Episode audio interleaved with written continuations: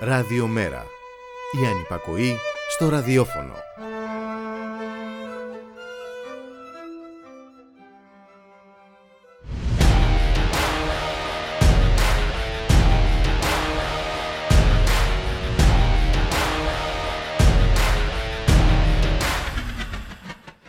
Μαθήματα λαϊκισμού από αυτούς που ονοματίζουν απαξιωτικά ως λαϊκισμό την αγανάκτηση και τις αντιδράσεις αποκλεισμένων, αδικημένων, θυμάτων της αύξησης των ανισοτήτων.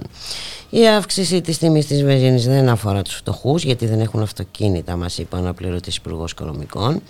Και ένας άλλος επιστήμονας μας είπε ότι μπορούν να αυξηθούν τα πρόστιμα για τους ανεβολίες τους καθώς όσοι αντιδρούν έχουν λεφτά.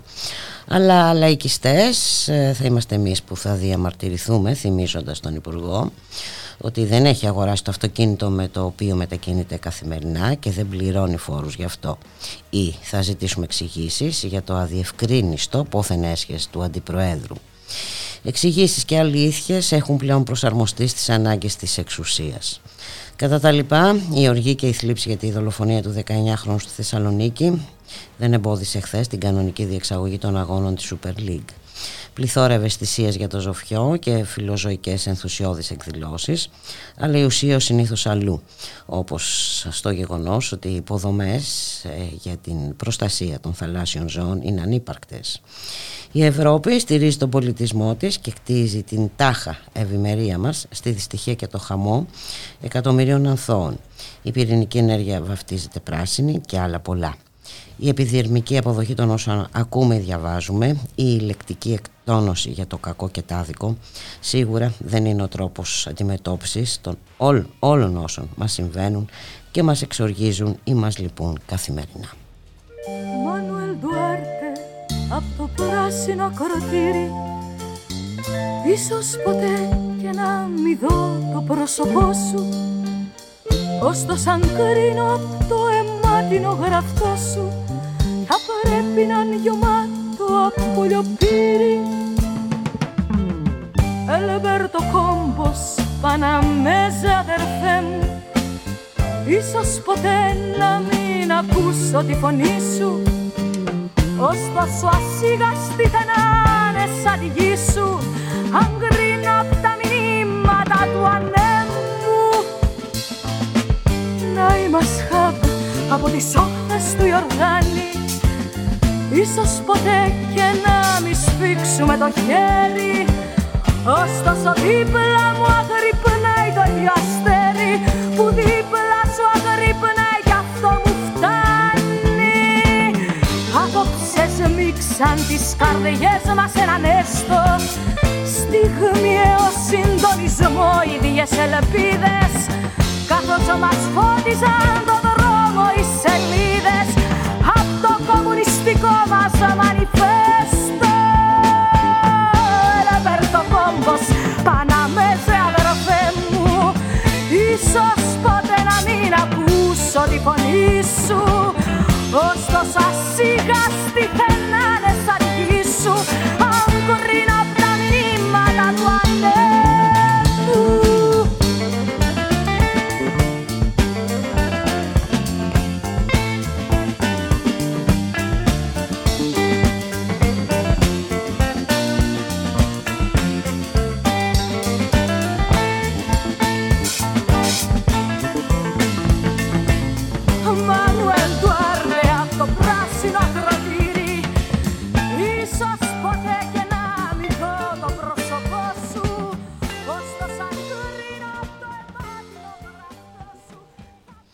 Καλό μεσημέρι φίλες και φίλοι, ακροάτριες και ακροατές.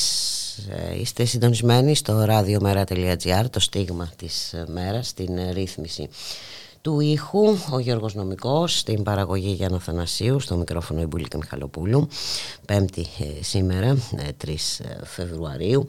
Δεν θα έχουμε μαζί μας στην αρχή της εκπομπής ο συνήθως τον Μιχάλη Κρυθαρίδη, τον εκπρόσωπο τύπου του Μέρα 25 καθώς ε, αυτή ε, την ώρα ε, γίνεται παρέμβαση του Μέρα 25 ε, στα γραφεία της ΡΑΕ στην Πυραιό στον Κεραμικό για την ακρίβεια ε, του ρεύματος παρουσία του Γιάννη Βαρουφάκη του γραμματέα του Μέρα 25 Και σήμερα, χθες μάλλον, με μια άλλη ε, οπτική έδωσε στην ακρίβεια των καυσίμων και τις επιπτώσεις της στους αδύναμους αναπληρωτής υπουργός Οικονομικών. Ο κύριος Κυλακάκης μας είπε ότι δεν αγγίζει τους φτωχούς η αύξηση γιατί αυτοί δεν έχουν αυτοκίνητο.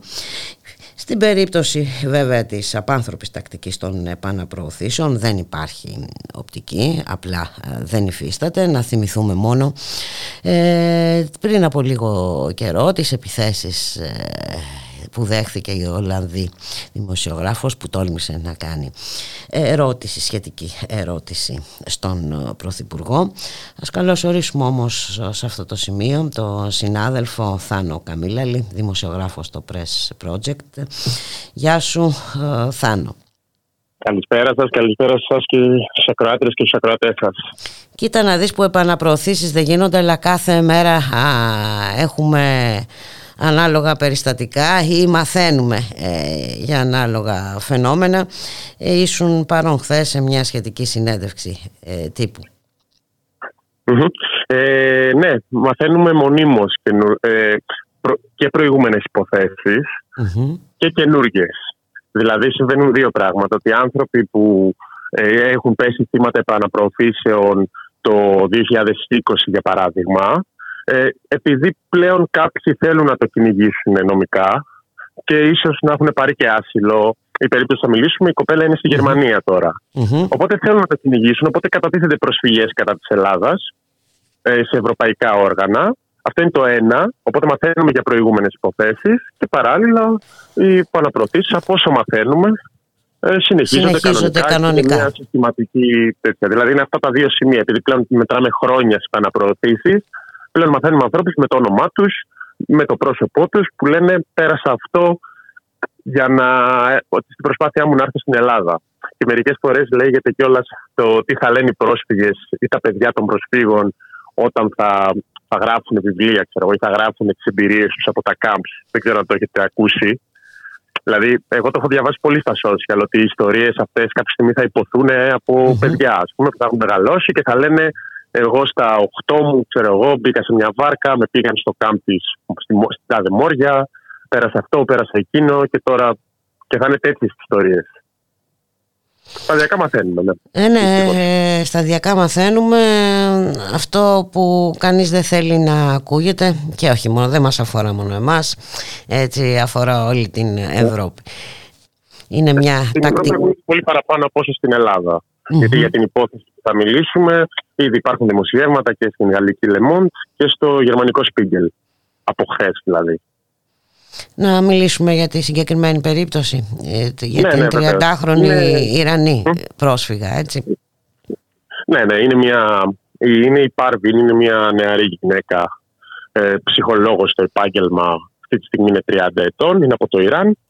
Το 2017 έφυγε από την πατρίδα της λόγω διώξεων με βάση το φύλλο πήγε στην Τουρκία ε, και το 2020 προσπάθησε να περάσει ε, από τον Εύρο για να έρθει στην Ελλάδα. Προσπάθησε συγκεκριμένα να έρθει στην Ευρώπη, στην Ευρώπη μάλλον, όχι στην Ελλάδα, γιατί όλοι στην Ευρώπη θέλουν να έρθουν, ε, έξι φορές. Μάλιστα. την έβδομη τα κατάφερε, έξι φορές επαναπροωθήθηκε ε, το διάστημα Φεβρουαρίου και Ιουνί, με Ιουνίου το 2020. Οι περιγραφές όμως που έδωσε για τον τρόπο που αντιμετωπίστηκε και αυτή αλλά ε, και οι άλλοι άνθρωποι που προσπάθησαν να περάσουν μαζί της είναι σοκαριστικές έτσι. Ε, δηλαδή χωρίς, τους άφηναν χωρίς φαΐ, δεν τους άφηναν να χρησιμοποιήσουν τουαλέτα, παιδιά, γυναίκες έγκυες. Ναι, υπάρχει ένα βιντεοσκοπημένο μήνυμά της που περιγράφει πολύ συνοπτικά όλα αυτά που βίωσε. Δηλαδή, κάνει λόγο και για πυροβολισμούς και για δακρυγόνα, αναφερόμενοι προφανώς στα γεγονότα του Μαρτίου, αυτό που αποκαλεί η κυβέρνηση έπος του Εύρου, τότε που πολεμούσαμε ε, πρόσφυγες που προσπαθούσαν ε, ε, κατατρεγμένοι να ζητήσουν ένα καλύτερο μέλλον και μια ζωή συγκεκριμένα, όχι καλύτερη ζωή.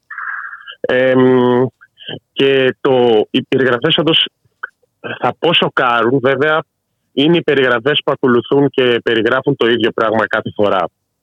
Δεν είναι ότι πρέπει να αποκτήσουμε ανοσία σε αυτές τις περιγραφές, αλλά είναι πράγματα που τα έχουμε ακούσει πάρα πολλές φορές και όλοι οι πρόσφυγες που καταγγέλουν, που συχνά λιδωρούνται ως δεν ξέρω εγώ τι, και ως κατάσκοποι η τουρκική προπαγάνδα, λένε ακριβώς το ίδιο. Το συνόψισε η Ελένη Τάκου από το Human Rights 360. Είναι μια κυβερνητική οργάνωση που οργάνωσε τη χθεσινή συνέντευξη τύπου, που περιέγραψε αυτό το modus operandi και λέει ότι ε, άνθρωποι με, με διακριτικά και χωρίς διακριτικά, άνδρες των σωμάτων ασφαλείας, ε, με καλυμμένα τα πρόσωπά τους πολλές φορές, παρομοιάζονται από τους πρόσφυγες ως κομμάντο, ε, συλλαμβάνουν τους ε, πρόσφυγες, τους κρατούν αυθαίρετα χωρίς καμία επικοινωνία με τον έξω κόσμο ή με δικηγόρο ε, σε διάφορα ανεπίσημα κέντρα. Έχει αναφερθεί από το της New York Times συγκεκριμένο Black Site στον Πόρο 1 όταν πρωτομαθαίναμε για αυτές τις υποθέσεις αλλά πούμε, σε, διά, σε, διάφορα, σε διάφορους σταθμούς της συνοριοφυλακής ε, και από εκεί το βράδυ συνήθως τους, ε, τους επαναπροωθούν πέρα από το ποτάμι στον Εύρο. Ενδιάμεσα υπάρχει απίστευτη βία ε, η οποία έχει περιγραφεί σε πάρα πολλές μαρτυρίες. Ε, αυτό, ε, αυτό συνέβη και σε αυτή την περίπτωση. Το, το σημαντικό στην υπόθεση της Πάρβη είναι ότι έχουμε βίντεο, οπτικοακουστικο υλικό. Δηλαδή, ένα μεγάλο, ενώ προσπαθούν πάρα πολύ, όπως λένε... Δεν μπορεί να αμφισβητηθεί, εν πάση περιπτώσει. Ναι, ναι, ναι. Γιατί, όπως λένε οι μαρτυρίες και οι οργανώσεις και τα δημοσίευματα και όλα τα στοιχεία, ε, ένα από τα πρώτα πράγματα που κάνουν στους πρόσφυγες είναι να τους πάρουν τα κινητά, και οποιαδήποτε συσκευή τέλος πάντων να καταγράφει ε, την διαδικασία ή τους χώρους για ευνόητους λόγους. Το καταλαβαίνει κανείς αυτό. Η Πάρβιν κατάφερε στις τρεις φορές ε, να κρατήσει το κινητό της, να κρατήσει υλικό και να στέλνει την ώρα που συνέβαιναν τα πράγματα μηνύματα, είτε ηχητικά είτε SMS με την τοποθεσία της. Ε, ε, αυτό το υλικό το πήρε το Διεθνές Ερευνητικό Κέντρο Forensic Architecture. Ε, πολλοί, πολλοί και πολλές θα το γνωρίζουν ε, που ακούνε την εκπομπή. Είναι το κέντρο που είχε κάνει την έρευνα για την δολοφονία του Παύλου Φίσα, για, την, ε, για το φωνικό ξυλοδαρμό του Ζακ και έχει κάνει πολλές έρευνες και για το τι συμβαίνει στα σύνορα της Ελλάδας. Αν έχει δει κάποιος έστω μία τέτοια μελέτη, θα ξέρει και τη διαδικασία που είναι ότι συγχρονίζουμε τα βίντεο, ελέγχουμε τα μεταδεδομένα για να δουν πότε, πότε τραβήχτηκε, προσπαθούν να βρουν την τοποθεσία που περιγράφεται. Και η δουλειά που έχει γίνει από το Forensic είναι ότι με βάση τις μαρτυρίες και τα βίντεο έχουν δημιουργηθεί, ε, το, το είπε ο ερευνητής ο ο, που ήταν ο Στέφανος Λεβίδης που ήταν συνέντευξη τύπου, διαδικτυακές μακέτες. Δηλαδή έχει ας πούμε, η Πάρβιν έχει τραβήξει υλικό από το τάδε κελί που είναι μέσα σε έναν σταθμό ή από το τάδε χώρο που το βλέπει εξωτερικά. Περιγράφει παράλληλα ότι δίπλα, στην οθόνη, δίπλα σε αυτό που τραβάει η οθόνη είναι άλλα πέντε άτομα, είναι έτσι ο χώρος κλπ. Και το forensic δημιουργεί ψηφιακά αυτό το χώρο. Μάλιστα. Και συνδέει τις τελείες, να το πω έτσι, ενώνει και φτιάχνει ένα ψηφιδωτό με το τι συνέβη όλες αυτές τις φορές, ενώ παράλληλα ε, συγκρίνει τη μαρτυρία της Πάρβιν με άλλες υποθέσεις και άλλες παρόμοιες περιγραφές. Και έχει δημιουργηθεί μια ειδική πλατφόρμα, την οποία ε, ε, μπορείτε να την επισκεφτείτε, mm-hmm. parvin.forensic architecture, αν το, ε, δεν, δεν έχω αυτή τη στιγμή μπροστά μου ακριβώς το link, βέβαια το να το πω δεν θα είναι το Εντάξει, ίδιο. Ε, είναι ε, εύκολο να, να ζητηθεί, έτσι δεν είναι. Ναι, ναι, ναι. Όπου είναι μια ολόκληρη πλατφόρμα πραγματικά, δεν είναι ένα βίντεο που ο χρήστης μπαίνει και ουσιαστικά κάνοντας scroll, δηλαδή με, το, με τον τροχό του, δηλαδή τον κύκλο του ποντικού, mm-hmm. απλώς πηγαίνοντας προς τα κάτω, βλέπει όλη την ιστορία. Ξεκινώντας. Το πρώτο pushback συνέβησαν αυτά. Πήγε στο νέο χειμώνιο, ας πούμε. Έχουμε αυτό το βίντεο. Να ορίστε αριστερά το πρωτογενές υλικό αυτή η μαρτυρία συμπίπτει με άλλη μαρτυρία. Και είναι ένα ολόκληρο, μια ολόκληρη περιγραφή, εντυπωσιακή, ερευνητική, που περιγράφει το τι συμβαίνει. Ε, με την υποστήριξη ε, οργανώσεων όπως και το Ευρωπαϊκό Κέντρο Συνταγματικών και Ανθρωπίνων Δικαιωμάτων, η Πάρβιν έχει καταθέσει προσφυγή κατά της Ελλάδας στην Επιτροπή Βασανιστήριων του ΟΗΕ. Κατατέθηκε τη Δευτέρα αυτή η προσφυγή η διαδικασία εκεί είναι ότι εξετάζεται η προσφυγή μετά και μετά καλείται η χώρα για εξηγήσεις και Μάλιστα. προχωράει η διαδικασία ανάλογα με το πώς θα κρυθεί. Είναι ουσιαστικά η μόνη επιτροπή που κρίνει με βάση το διεθνές δίκαιο. Ε, και τα εντελώς στοιχειώδη πράγματα του χάρτη ανθρωπίνων δικαιωμάτων και όλα αυτά. Ε, πάντως αυτή η πολιτική ε, που υλοποιείται στα ελληνικά σύνορα σίγουρα δεν είναι μια ελληνική πολιτική έτσι. Επί της ουσίας όπως τονίζει και η Διεθνής Αμνηστία υλοποιείται μια ευρωπαϊκή πολιτική. Mm-hmm. Ήταν πολύ σημαντική και η παρέμβαση ήταν ο Διευθυντής Ευρώπης της Διεθνούς Αμνηστίας που ο Νίλς Μουίζνεξ που είναι και πρώην Επίτροπος για τα ανθρώπινα δικαιώματα στο Συμβούλιο της Ευρώπης και, και είπε ότι εδώ και 10 χρόνια, από το 2013 παρακολουθεί η αμνηστία τη επαναπροωθήσεις. Έχουν ενταθεί και έχουν αποφρασινθεί από το 2020 και στη συνέχεια. Είπε, ότι, είπε για αυτά που ακούει η ομάδα του, για όλο και πιο σοβαρούς τραυματισμούς, για κατάγματα σπονδυλική στήλη, για παράδειγμα, για σπασμένα χέρια κλπ. κατά τη διάρκεια αυτών των επιχειρήσεων. Ε, και είπε ότι η Διεθνής Αμνηστία από όλη αυτή την έρευνα έχει συμπεράνει ότι το 2020 οι επαναπροωθήσεις είναι μεταναστευτική πολιτική της Ελλάδας. Και ότι όλα αυτά έχουν συντονισμό. Mm-hmm. Δηλαδή, τέτοιες συλλογικές απελάσεις ε, και όλο αυτό το πράγμα, λέει ο Διευθυντής Ευρώπης Διεθνούς Αμνηστίας, ότι δεν γίνεται να συμβαίνουν χωρίς συντονισμό πολλών διαφορετικών κρατικών παραγόντων. Δεν δράει κανένας μόνος Αυτό είναι το ένα στοιχείο. Ακούστηκαν και άλλα δύο ενδιαφέροντα τα οποία δεν έχουν αναφερθεί το ίδιο, το ίδιο όσο μιλάμε για τις επαναπροωθήσεις. Το πρώτο είναι ότι γίνονται, όπως καταγγέλθηκε, ε, ε, ε, μαζικές απελάσεις και από την ενδοχώρα και μάλιστα και από ανθρώπους που αναφέρουν στις, στο Human Rights Watch 360 για παράδειγμα ότι έχουν χαρτιά, ότι έχουν αναγνωριστεί είναι τούντες ε, και ξαφνικά εκεί που όπως το περιέγραψε η κυρία Τάκου περπατάνε αμέριμνοι και ξαφνικά τους απάγουν, σε απαγάγουν Μάλιστα. και καταλήγουν επίσης στην Τουρκία. Και αυτό, δεν, ε, και αυτό έχει ξανακαταγγελθεί βέβαια, αλλά δεν, δεν έχει γίνει τόσο σαφές δεν... ότι μπορεί να γίνει και μέσα από μια πολη Ένα. Και δύο, ότι ε, η Πάρβιν κατήγγειλε, όπως έχουν καταγγείλει και άλλοι πρόσφυγες θύματα επαναπροωθήσεων, ότι άκουσε και λέξεις από αυτούς τους δικομάντου που δεν ήταν ελληνικές. Δηλαδή ότι υπήρχαν και ξένη γλώσσα. Και το ερώτημα είναι αν συνδράμει σε κάποιο πιθανότατα ευρωπαϊκό κράτος ε, στις ελληνικές Πολύ ενδιαφέρον ε, και αυτό το στοιχείο. Ε, και βέβαια οι άνθρωποι αυτοί έχουν γίνει και μπαλάκι έτσι. μεταξύ Ελλάδας και Τουρκίας. Αναφέρομαι βέβαια τους, στο τελευταίο περιστατικό με τους 12 νεκρούς ανθρώπους στα συνορα Όπου και πάλι έχουμε μια ανταλλαγή ευθυνών ανάμεσα στην ε, Τουρκία και την Ελλάδα, όπου έβγαλε ο Τούρκος Υπουργός Εξωτερικών για το πώς ανάλγει την Ελλάδα ε, και απάντησε ο, ο Νότης Μηταράκης, ο Υπουργός Μετανάστευσης, ότι αυτά είναι ψέματα κλπ. Εδώ δεν πάει κανένας να αθώσει την Τουρκία. Ξέρουμε τι κράτος είναι η Τουρκία. Ε, ξέρουμε τις παραβιάσεις των ανθρωπίνων δικαιωμάτων. Μακάρι αυτοί που ε, καταγγέλνουν την Τουρκία να ασχολούνταν ε, όσο ασχολούμαστε εμείς με τις παραβιάσεις των ανθρωπίνων δικαιωμάτων στην Τουρκία. Α πούμε, το συγκρότημα των Group Your Room είναι πολύ χαρακτηριστική περίπτωση. Ε, και των ε, αγωνιστών που περνάνε δικαστήρια κλπ. που έρχονται στην Ελλάδα και συλλαμβάνονται, δεν ξέρω με τι κατηγορίες.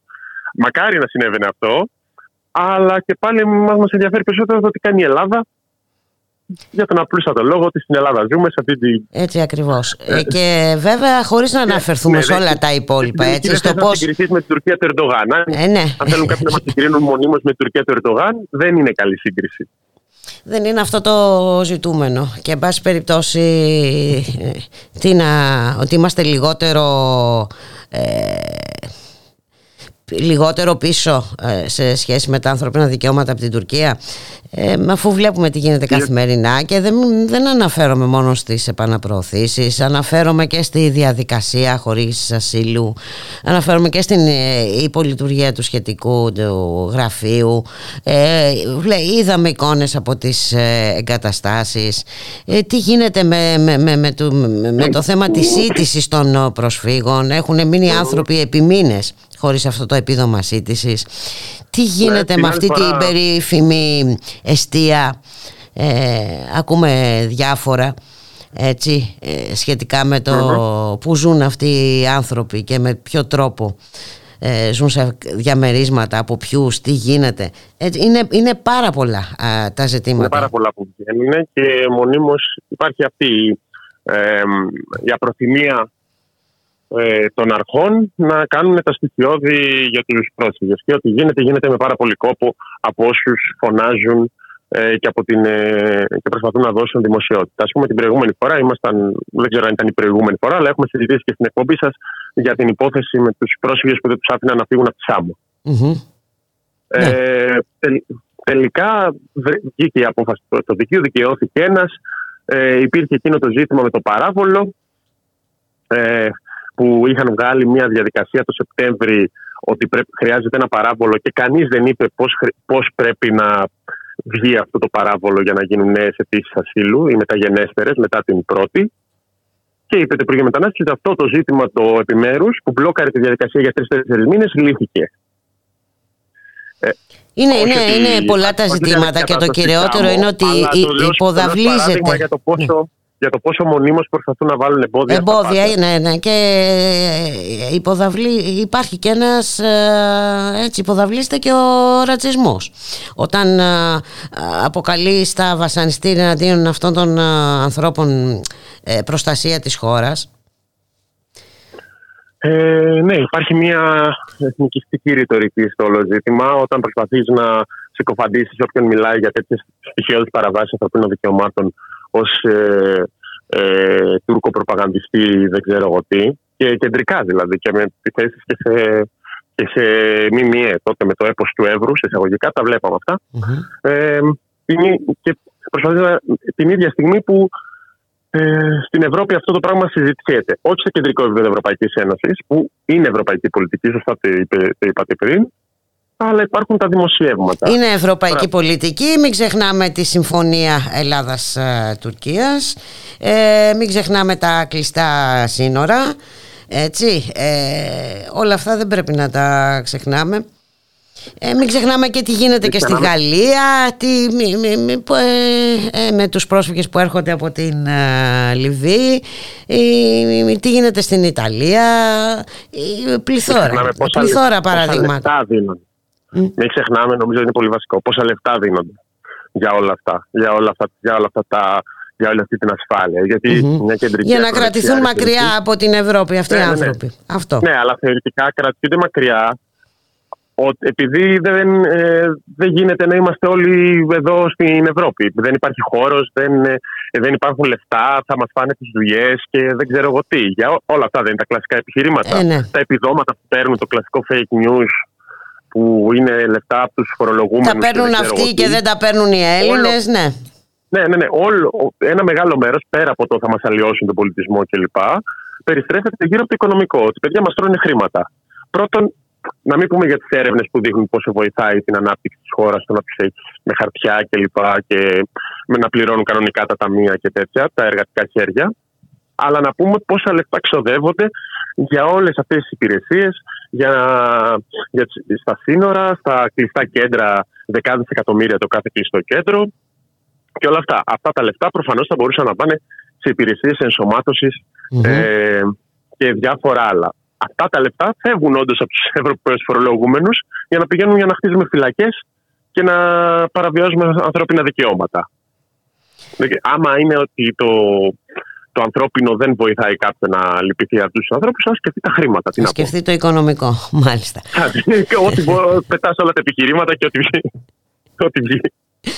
Το κακό είναι ότι δεν ακούγονται και πολύ αυτά τα επιχειρήματα Θάνου.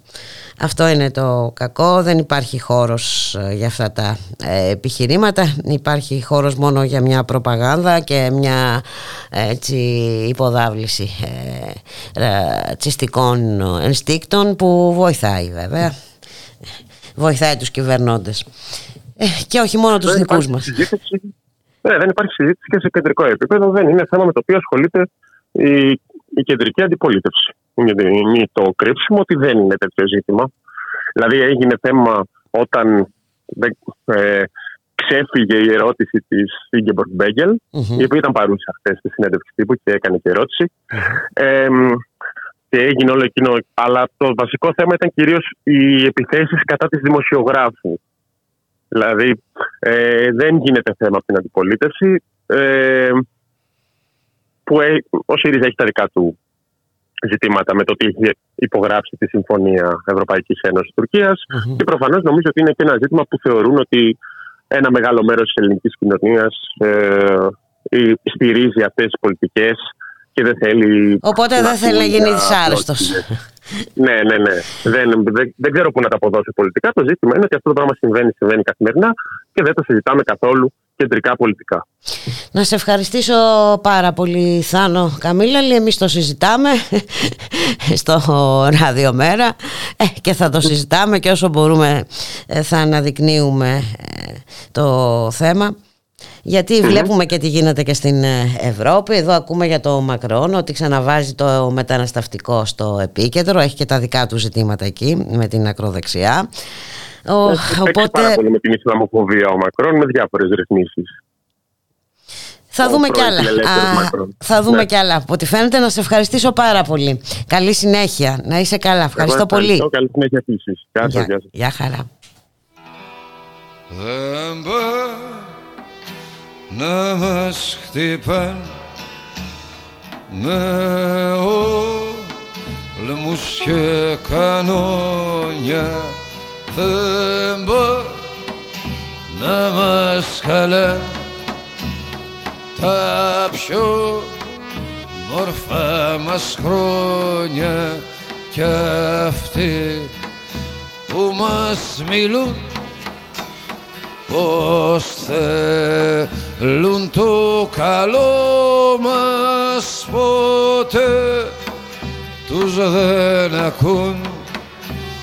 το καλό μας ποτέ τους δεν ακούν το δίκιο το δικό μας δεν είναι αυτή η ζωή κι από τα αφεντικά μας δεν είναι ανθρώπινα τα με ροκάματα μας αυτοί καλό περνούν και εμείς αγωνιάμε αν θα έχουμε δουλειά για να έχουμε να φάμε το δίκιο μας εμπρός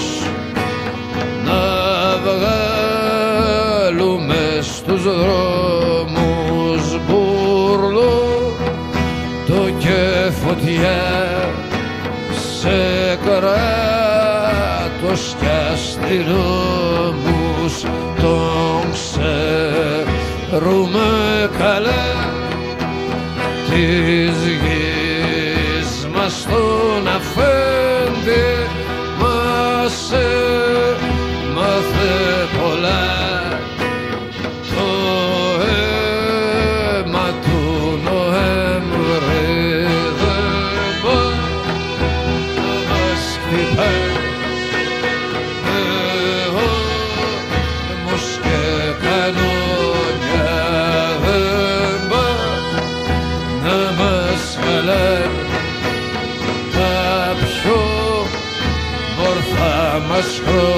χρόνια θα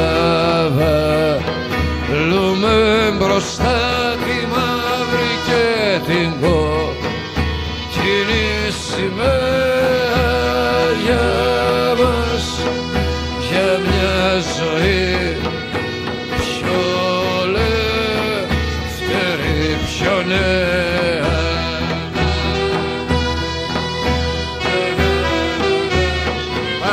πάνω στα ματωμένα που κάμισα των σκοτωμένων. Εμείς καθόμασταν τα βράδια και ζωγραφίζαμε σκηνές από την αυριανή ευτυχία του κόσμου.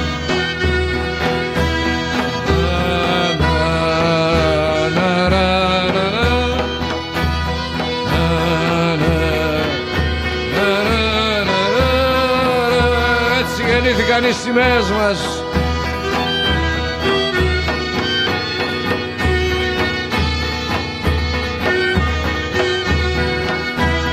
Δεν πάνε να μας χτυπάνε με όλμους και κανόνια. Δεν πάνε να μας καλάνε μορφά μας χρόνια θα βάλουμε μπροστά τη μαύρη και την κόκκινη σημαία Ραδιομέρα.gr, ώρα είναι 12 και 34 πρώτα λεπτά. Εχθές είχαμε ένα κυβερνητικό αντιπερισπασμό θα λέγαμε απέναντι στην ακρίβεια και σε όλα αυτά τα προβλήματα που αντιμετώπισε η κυβέρνηση ε, το τελευταίο διάστημα και με το χιονιά και με, το, με την αύξηση του ρεύματος και όλα αυτά. Ακούσαμε και πώς να τα χαρακτηρίσουμε κομικά, τραγικά ε, πράγματα, τραγικές δηλώσεις όπως αυτή του αναπληρωτή Υπουργού Οικονομικών ότι εντάξει η αύξηση της βενζίνης ε, δεν ε, είναι ιδιαίτερο πρόβλημα για τους δεν είναι καν πρόβλημα για τους φτωχούς, γιατί απλούστατα δεν έχουν αυτοκίνητο. Ας καλησορίσουμε όμως τον ε, συνάδελφο Αλέξανδρο Κλώσσα. Αλέξανδρε καλώς μεσημέρι. Καλό μεσημέρι, καλό μεσημέρι. Τα τελευταία χρόνια να ζητούμε να δούμε τι σημαίνει μεσαία τάξη για αυτούς που... Ναι, με, μεσαία τάξη. Πραγματικά δηλαδή. Θα αναζητούμε τώρα και με τη Νέα Δημοκρατία, όπου φαντάζομαι ότι για τη Νέα Δημοκρατία εννοεί ότι η μεσαία τάξη είναι ένας άνθρωπος που έχει ένα αυτοκίνητο. Γιατί αυτό είπε με λίγα λόγια ο Βαραπλωτή Υπουργό Οικονομικών εχθέ. Ότι οι φτωχοί δεν έχουν ούτε αυτοκίνητο, άρα αυτοί που έχουν ένα αυτοκίνητο και βάζουν βενζίνη είναι από μεσαία τάξη και πάνω. Και πάνω. Ωραία. Να, ωραία. Να, να, να, να το ξέρουμε τι θεωρείται μεσαία τάξη για την ε, κυβέρνηση. Ε, νομίζω ότι είναι, ε, ε, αν θέλω να είμαι πολιτικά ορθός, είναι από τις κορυφαίες αστοχίες που έχουν υποθεί από το οικονομικό επιτελείο. Ε, σαν πολίτη θα έλεγα ότι είναι τρομερή αστυνότητα να αντιμετωπίζεις με αυτόν τον τρόπο την ακρίβεια και έρχεται να προσθεθεί στον κομικοτραγικό τρόπο που έχει αντιμετωπίσει η κυβέρνηση την ακρίβεια από τότε που ξεκίνησε να σκάει το κύμα ε, ακρίβειας. Δηλαδή, τη μία δεν υπήρχε ακρίβεια. Ε, την άλλη θα τελείωνε, παροδικό ναι, φαινόμενο. Ναι, ήταν, ήταν παροδικό και θα πέρναγε, οπότε δεν υπήρχε λόγος να παρέμβουμε στις ε, τιμές. Μετά θα τελείωνε τα Χριστούγεννα, μετά θα τελειώσει η καθαρά Δευτέρα, μετά θα τελειώσει τα φώτα, ξέρω εγώ, μετά θα τελειώσει το, το, το Αγίου Πνεύματος. Οπότε τώρα τι να κάνουμε, δεν πειράζει, πέρασε. Και τώρα έρχονται ε, ε, δηλώσεις τους στυλ ότι δεν χρειάζεται να παρέμβουμε στη τιμή της βενζίνη που είναι 2 ευρώ, γιατί δεν αφορά τους φτωχού, αφορά τους πλούσιους. Δεν χρειάζεται να παρέμβουμε στη τιμή του τυριού, γιατί τυρί δεν τρώνε οι πλούσιοι, οι φτωχοί τρώνε οι πλούσιοι. Δηλαδή, ε, ε, ε δεν γίνεται να, να αντιμετωπίζεται έτσι ένα κορυφαίο πρόβλημα. Ίσως η, η ακρίβεια, ε, αυτό το κύμα ακρίβειας μαζί με την πανδημία να είναι στην πραγματικότητα τα κορυφαία ζητήματα που θα έχει να αντιμετωπίσει η υπάρχουσα κυβέρνηση, η σημερινή κυβέρνηση κατά τη διάρκεια της αιτίας της. Όλα τα υπόλοιπα ήταν ζητήματα να, να, να τα συζηταμε Αλλά αυτά είναι πραγματικά κορυφαία ζητήματα. Δεν γίνεται να συζητάμε τώρα με πληθωρισμό 5,5%. Ακριβώς, που ανακοινώθηκε χθες, ναι. Που ανακοινώθηκε χθες να σπάει κάθε ρεκόρ και εμείς να συζητάμε εάν η μείωση της τιμής τη βενζίνη, η παρέμβαση στην αγορά. Είναι, χρειάζεται ή όχι. Ή τους φτωχούς. Δηλαδή, θυμάμαι, θυμόμαστε όλοι ότι 2 ευρώ που έχει φτάσει η βενζίνη στην Αθήνα, σε κάποια πρατήρια πλησιάζει τα 2 ευρώ και σε κάποια τα έχει ξεπεράσει κιόλας, είναι τιμή που είχαν απομακρυσμένα νησιά τον Αύγουστο.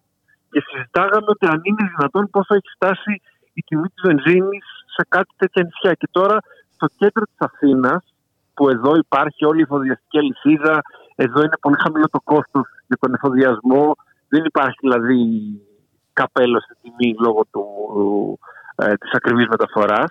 Έχουμε φτάσει να για τέτοιες τιμέ που είναι πραγματικά απίθανες. Και η κυβέρνηση απλά σηκώνει τα χέρια ψηλά και λέει: Εντάξει, δεν πειράζει, είναι μια που θα περάσει.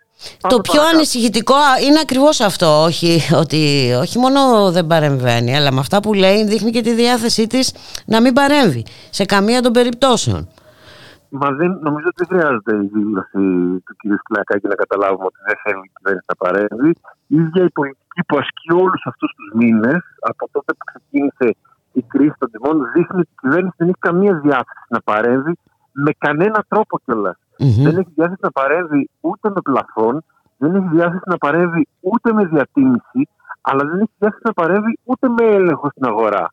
Εγώ θυμάμαι ότι ο κύριος ε, Γεωργιάδης, ο Υπουργός Ανάπτυξης, καθήλυνα αρμόδιος για τις τιμές, όταν συζητάγαμε για τα, ε, για τα PCR, έλεγε ότι ο ίδιος θα έκανε έρευνα ε, στο ίντερνετ και σε 16 σελίδες να δει ποια είναι η τιμή και πού είναι το αποτέλεσμα αυτής της έρευνας. Δεν βγάζει κανένα πόρισμα, δεν είδαμε αν κάποιος κερδοσκοπούσε ή όχι. Όλοι ήταν, όλες οι εταιρείες όλη η αγορά ήταν απόλυτα σωστά ρυθμισμένη, δεν υπήρχε κανένα πρόβλημα. Πού είναι έστω ένα πρόστιμο, περιμένω να έρθει ένα δελτίο τύπου που να λέει ότι έχουν, έγιναν έλεγχοι και επευλήθησαν πρόστιμα στι τάδε εταιρείε για κερδοσκοπία. Δηλαδή η, η ελληνική αγορά είναι η καλύτερη αγορά όλου του κόσμου που είναι τόσο καλά ρυθμισμένη, που δεν υπάρχει που δεν χρειάζονται έλεγχοι. Δεν υπάρχει κανένα έλεγχος που να αποδίδει ε, αποτελέσματα γιατί πηγαίνει τόσο καλά η αγορά και το εμπόριο. Δηλαδή μου φαίνεται πολύ περίεργο ε, γιατί ξέρουμε όλοι ω καταναλωτές ότι στην Αναμπούλα ο Νίκος χαίρεται. Υπάρχουν πάρα πολλοί που αυξάνουν τι τιμέ χωρίς να υπάρχει λόγος να αυξηθούν οι τιμέ. Γιατί σου λέει κανένας να καταλάβει τώρα ότι εγώ έχω αυξήσει τη τιμή. Και τέτοια αποτελέσματα δεν έχουμε δει από κανέναν έλεγχο το τελευταίο διάστημα. Και αυτό σημαίνει και ότι ε, δεν... Ε, δεν θέλει να παρέμβει, δεν θέλει να ελέγξει. Ε, εντάξει, όσα πάνε και όσα έρθουν. γιατί είναι προφανές ότι κανένας ελεγκτικός μηχανισμός δεν μπορεί να ελέγξει το σύνολο της αγοράς. Αλλά το μήνυμα που στέλνεις είναι ότι αν σε πιάσω, την πάτησε. Δηλαδή, θυμόμαστε όλοι πάρα πολύ καλά τα, ε, πώς το λένε, τους ασφυκτικούς ελέγχους γινόντουσαν στα καταστήματα για το κάπνισμα, για παράδειγμα. Mm-hmm. Στέλνοντας μήνυμα ότι όποιον δούμε να καπνίζει μέσα στο, σε κατάστημα θα το κλείσει, θα έχει πάρα πολύ σκληρό ε, έλεγχο. Κάμερε να πηγαίνουν πίσω από τα μεικτά συνεργεία που κάνουν τους ελέγχους στα καταστήματα. Πού είναι τώρα τα μεικτά συνεργεία να, να μπαίνουν μέσα σε καταστήματα και να ελέγχουν τις τιμές. Έχει κανένας μεικτό συνεργείο ελέγχου από την αγορανομία, από την ε, από το Υπουργείο Ανάπτυξης, από την ε, Επιτροπή Εμπορίου, ε, Ανταγωνισμού. Έχει δει κάποιο να ελέγξει κάτι. Τίποτα. Η αγορά είναι εντελώς ανεξέλεγκτη αυτή τη στιγμή σε μια εξαιρετικά δύσκολη περίοδο που χρειάζεται έλεγχος πάρα πολύ σκληρός. Και αυτό δεν είναι κατά λάθος. Δεν είναι γιατί δεν μπορούμε. Δεν είναι γιατί η πανδημία. Δεν είναι γιατί δεν έχουμε κόσμο. Είναι γιατί δεν θέλουμε. Είναι προφανές πλέον μετά από τόσους μήνες. Δεν θέλουμε να ελέγξουμε την αγορά δεν θέλουμε να βάλουμε πλαφόν, δεν θέλουμε να βάλουμε διατίμηση. Θεωρούμε ότι μια χαρά πηγαίνουν όλα. Και από την άλλη, ο Υπουργός Ανάπτυξης κυκλοφορεί στα κανάλια και πανηγυρίζει λέγοντας ότι δεν υπάρχει ακρίβεια. Ε, δεν υπάρχουν. Εμείς βγάζουμε σέλφι στα σούπερ μάρκετ γιατί είναι ευτυχισμένοι όλοι. Δεν υπάρχει ακρίβεια, δεν υπάρχει καμία τιμή που να έχει αυξηθεί. Αυτά τα λένε τα κανάλια και οι δημοσιογράφοι. Και όποιοι νομίζετε ότι είναι ακριβά και ότι δεν σας φτάνει το εισόδημά σας, κάτι κάνετε λάθος. Αυτή είναι η αντιμετώπιση της κυβέρνησης στο θέμα της ακρίβειας. Και αυτό, εκτός από το ότι είναι ε, επικίνδυνο πολιτικά, είναι και πάρα πολύ δύσκολο για τους εργαζόμενους που βλέπουν κάθε μήνα να μην μπορούν να το βγάλουν πέρα. Δεν μπορεί να συζητάς τώρα και να πανηγυρίζεις για την αύξηση του βασικού μισθού ε, που θα γίνει από το Μάιο, που θα είναι ε, ένα, μια αύξηση που πριν καν ε, καταγραφή θα έχει εξαφανιστεί εξαιτίας της αύξησης της ακρίβειας.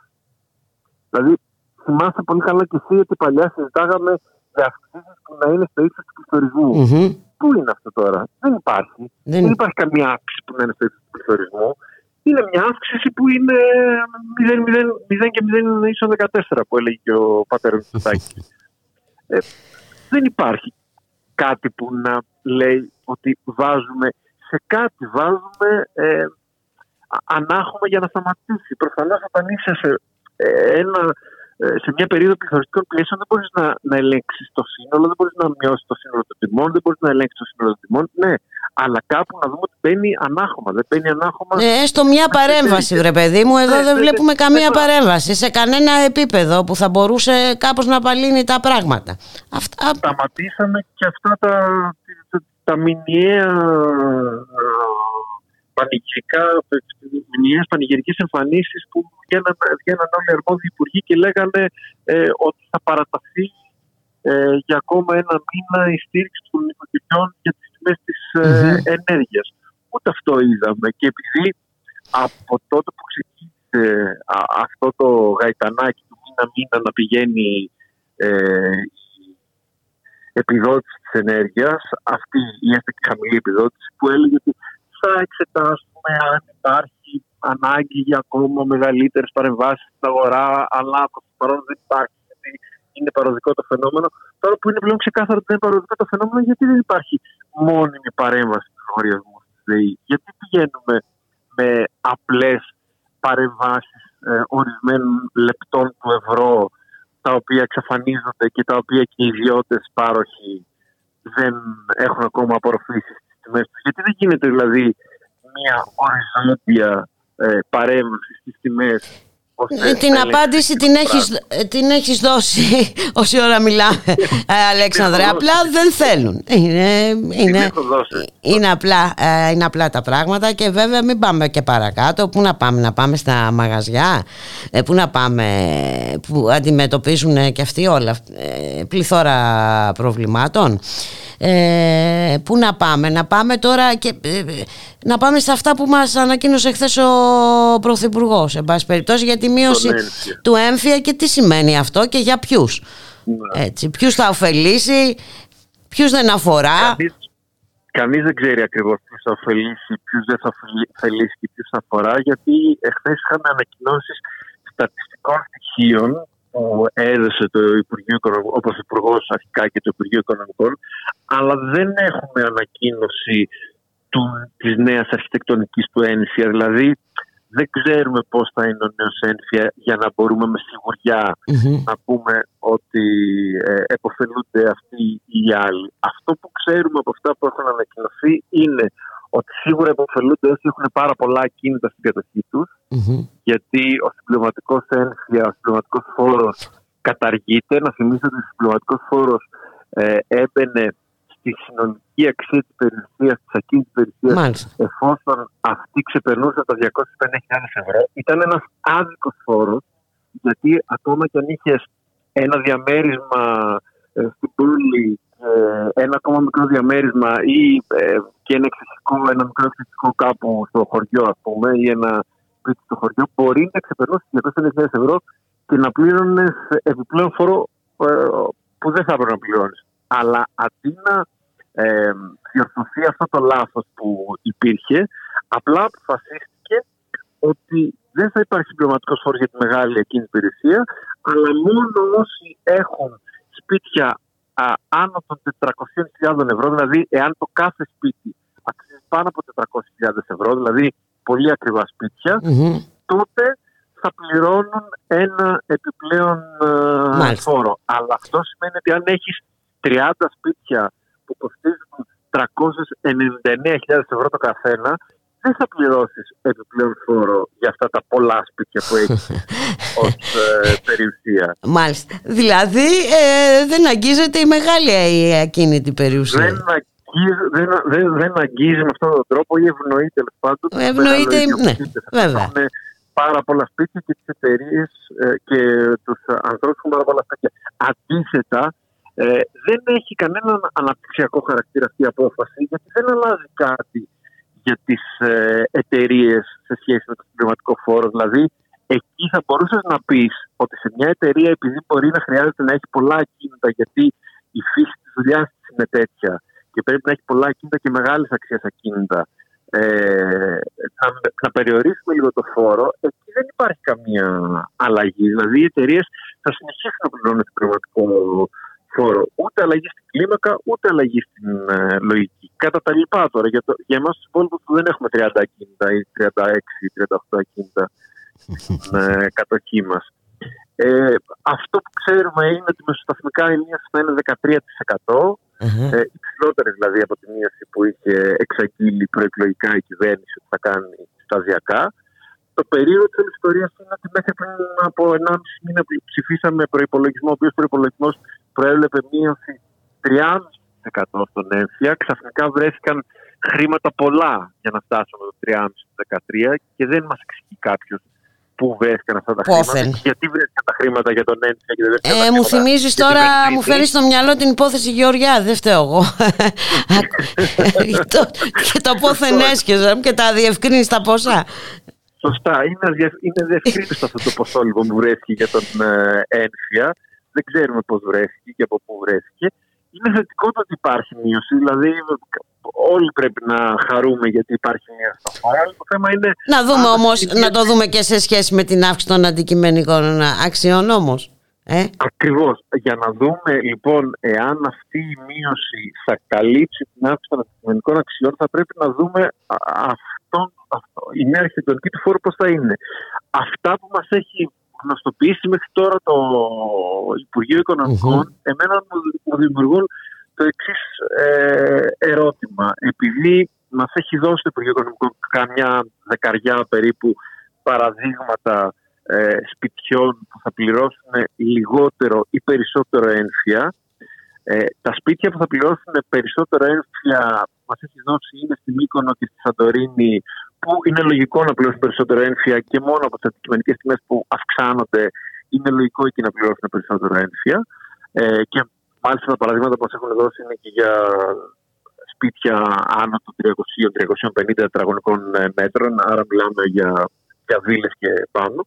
Ε, ωστόσο, για όλα τα υπόλοιπα κανονικά θεωρητικά σπίτια όλα τα παραδείγματα είναι για σπίτια πάνω από 100 τετραγωνικά μέτρα. Δεν υπάρχουν παραδείγματα για μικρότερα σπίτια, Μάλιστα. ούτε παραδείγματα για, για, ε, για χαμηλότερες ε, τιμές ζώνης. Είναι όλα από 1100 ευρώ και πάνω στη τιμή ζώνης. Άρα εκεί εμένα μου δημιουργείται ένα ερώτημα ότι ή για μικρότερα σπίτια και για περιοχές που ε, έχουν χαμηλότερη τιμή ζώνης είναι ελάχιστη η μείωση, οπότε δεν είναι εντυπωσιακό για να το mm-hmm. πουλήσουμε επικοινωνιακά, mm-hmm. ή δεν υπάρχουν και μειώσεις εκεί. Δηλαδή, ε, μπορεί να υπάρχουν και αυξήσεις σε αυτή την ε, περίπτωση. Και γι' αυτό λέω ότι πρέπει να περιμένουμε να δούμε ποιος θα είναι ο τελικός φόρος για να μπορέσουμε να κρίνουμε αν αυτό το 80% των ανθρώπων που θα κερδίσουν από το νέο φόρο κερδίζουν ένα ευρώ λέμε ότι είναι κερδισμένοι ή κερδίζουν πολλά ευρώ και λέμε ότι ναι, πραγματικά έχει γίνει μια σημαντική μείωση. Μάλιστα, οπότε ε, μένει να το δούμε. Πάντως ε, το ερώτημα που έθεσες παραμένει σε σχέση με τον προϋπολογισμό και το ποσό που είχε... Πού τα λεφτά. Ναι, ναι. Ε, ναι. ναι. Και γιατί δεν είχατε τα λεφτά για άλλα πράγματα που. Ακριβώς και γιατί γι' αυτό ε, ε, ίσως να θεωρείται ε, πιο εντυπωσιακό αυτό. Ε, δεν ξέρω. Ναι, ε, νομίζω ότι όπως και να έχει, έχουμε πει σε μια διαδικασία προεκλογικής περίοδου, είτε γίνουν εκλογές την άνοιξη φέτος, είτε γίνουν το καλοκαίρι του χρόνου είμαστε μια διαδικασία προεκλογική περίοδου. Οπότε είναι προφανές ότι οι κινήσεις που κάνει το οικονομικό επιτελείο και ο, το Μέωρο Μαξίμου. Εντάσσονται σε αυτό το κλίμα. Ακριβώς. Είναι στο πλαίσιο. Ο ένφια είναι ένας φόρος που παίζει πολύ σημαντικό ρόλο για τον, για τον οικογενειακό προπολογισμό, ειδικά στην Ελλάδα που οι ιδιοκατοίκοι είναι από, τα, από τις ε, γίνεται όμως πολλές προσπάθειες να αλλάξει αυτό, ε, για να μην τα ξεχνάμε κι αυτά. Ε, Έχουμε και αρκετούς πληστηριασμούς και πρώτης κατοικίας κιόλας από το Σεπτέμβριο. Απλά το πρόβλημα με τον ένφια είναι ότι ο ένφια είναι ένας κακός φόρος. Να θυμίσω ότι ο ένφια, όχι ω ένφια, μπήκε στην ζωή μας από την εποχή του Ευάγγελου Βενιζέλου όταν ήταν αντιπρόεδρο τη κυβέρνηση. Και μέσω της ΔΕΗ, να θυμίσουμε. Και μέσω της ΔΕΗ, βέβαια. Οπότε θέλαμε, δεν θέλαμε, για να μην μας κοπεί το ρεύμα, έπρεπε να το πληρώσουμε. Ναι, ω ασφάλιστρο κινδύνου τότε είχε πει ο κ. Βενιζέλος ναι. ότι μπαίνει αυτός ο φόρος. Μπήκε εντελώς τρευλά γιατί ε, μπήκε το ποσό πριν από την αρχιτεκτονική του φόρου. Δηλαδή, μας είπαν οι δανειστές ότι εμείς θέλουμε να αναφέρετε τόσα λεφτά και εμείς ψάξαμε να φτιάξουμε ένα φόρο που να φέρνει αυτά τα λεφτά. Οπότε είναι πολύ δύσκολο να διορθωθεί ένα τέτοιο Ε, και προφανώς είναι και άδικος από τη στιγμή που ε, έτσι κι αλλιώς ε, τα κίνητα φορολογούνται. Ε, φορολογούνται. Είναι άδικος από τη στιγμή που μιλάμε για μικρές ειδικά υπηρεσίε και υπηρεσίε που φέρουν ε, εισόδημα. Δηλαδή δεν είναι ότι έχεις σπίτια και τα νοικιάζεις, άρα θα πρέπει να φορολογηθείς για το ενίκιο που παίρνεις. Μιλάμε κυρίως για σπίτια που είναι. Και εν πάση περιπτώσει, ναι, είναι ένας άδικος φόρος. Ε, ναι. Ένας, θα ήταν δικαιότερος ένας φόρος που αφορά τη μεγάλη ακίνητη περιουσία. Εντάξει, Αυτό που... που υπήρχε παλιά πριν από τα μνημόνια. Ναι, είδες τα μνημόνια όμως ήταν ευλογία. Να σε ευχαριστήσω πάρα πάρα πολύ, Αλέξανδρε. Ήσουν διαφωτιστικό. Σε ευχαριστώ πάρα πολύ. Να είσαι καλά. Καλή συνέχεια. Γεια χαρά. Γεια χαρά. Χίλια μυριά κοιμάτα μακριά τα υβάλλει Χίλια μυριά κοιμάτα μακριά τα υβάλλει μέρες της αρμύρας και ο ήλιος πάντα εκεί, πάντα εκεί με τα μακεδονίτικα πουλιά και τα αρμενάκια που ελοξοδρόμησαν και χάσανε την μπαρμπαριά. Πότε παραμονεύοντας τον πόρφυρα το μαύρο ψάρι έρχεται φεύγει μικραίνουν οι κύκλοι του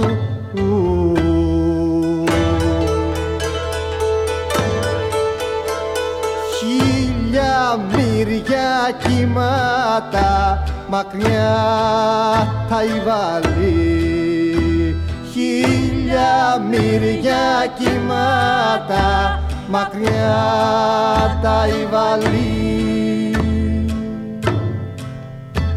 Μεγάλωσαν τα γένια μας η ψυχή μας αλλιώτεψε αγριεμένο το σκυλί γαβγίζει τη φωνή του.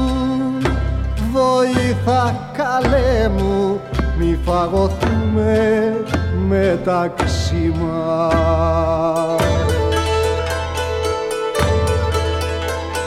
Χίλια μυριά κοιμάτα μακριά τα υβαλεί Χίλια μυριά κοιμάτα μακριά τα υβαλεί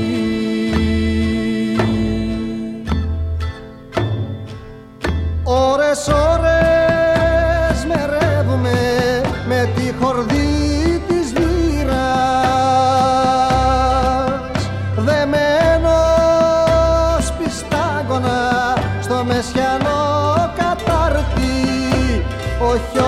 ο τυφλός τραγουδιστής βράχνος προφήτης.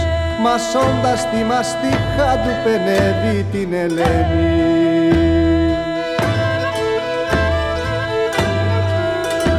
Μασώντας τη μαστίχα του πενεύει την Ελένη κι άλλοτε την τζαβέλε να τραβάει στο χορό, στο χορό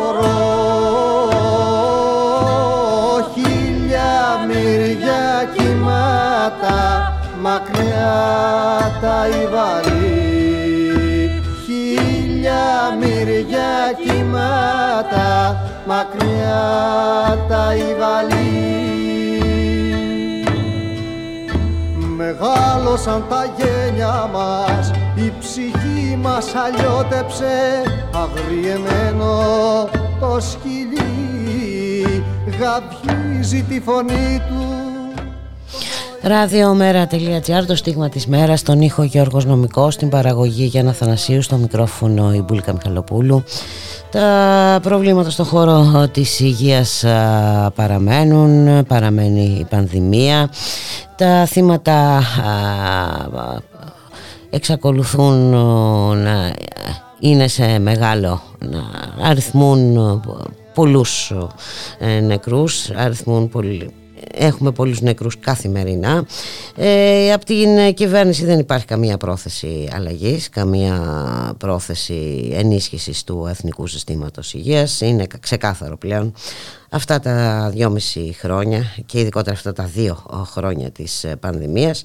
Συνεχίζονται όμως και οι κινητοποιήσεις. Αύριο έχουμε μια κινητοποίηση στην πύλη του Σισμανόγλιου. Να καλωσορίσουμε τον κύριο Δημήτρη Περίχαρο από το Σωματείο Εργαζομένων Αμαλία Φλέμινγκ. Καλό μεσημέρι κύριε Περίχαρε. Καλό μεσημέρι και σε όσους μας ακούνε και σε εσάς. Ε, πραγματικά είναι απογοητευτικό ότι χρειάζεται κάθε φορά ε, να λέμε για τα ίδια προβλήματα και μάλιστα ε, να αντιμετωπίζουμε και περισσότερα. Ε, δυστυχώς από την κυβέρνηση δεν υπάρχει καμία διάθεση έτσι, για να ε, περιοριστούν τα προβλήματα. Δεν υπάρχει διάθεση προσλήψεων δεν υπάρχει διάθεση ενίσχυσης του Εθνικού Συστήματος Υγείας. Αντιθέτως βλέπουμε γίνονται προσπάθειες έτσι, ενίσχυσης ακόμη μεγαλύτερης ενίσχυσης του ιδιωτικού τομέα. Τι κάνουμε κύριε Περίχαρε; Οπότε και εμείς ε, ε, επιμένουμε στην, ε, στις κινητοποιήσεις. Έτσι. Πράγματι έτσι είναι και όχι μόνο επιμένουμε αλλά θα πρέπει να εντείνουμε ακόμα περισσότερο ε, τους αγώνες μας γιατί μπορεί να μας έχουν πείσει ή τέλος πάντων να έχουν πείσει ένα μεγάλο κομμάτι του λαού ότι φταίει τέλος πάντων η πανδημία, φταίνε οι κακές συνθήκες, φταίνε οι έκτακτες ανάγκες αλλά στην πραγματικότητα ξέρουμε πολύ καλά πως ό,τι γίνεται είναι σχεδιασμένο, δεν ενδιαφέρονται για την υγεία του κόσμου και του λαού, ε, προσπαθούν να ξεπουλήσουν ό,τι έχει μείνει, προσπαθούν να υποβαθμίσουν τα νοσοκομεία ε, και να τα κλείσουν στο τέλος. Γι' αυτό και είναι απαραίτητο να ξεδιπλωθούν κινητοποιήσεις και αγώνες των εργαζομένων. Μόνο εάν αλλάξει ο συσχετισμός των δυνάμεων, εγώ θα πω, επιτρέψτε μου, και στο συνδικαλιστικό κίνημα, που δεν είναι αντίστοιχο, ε, αντίστοιχο των αναγκών, αλλά να αλλάξει και ο συσχετισμός της δύναμης στην κοινωνία, ε, μπορούμε να κυριολεκτικά να σώσουμε τη ζωή μας και δεν είναι καθόλου λαϊκισμός αυτό που λέω.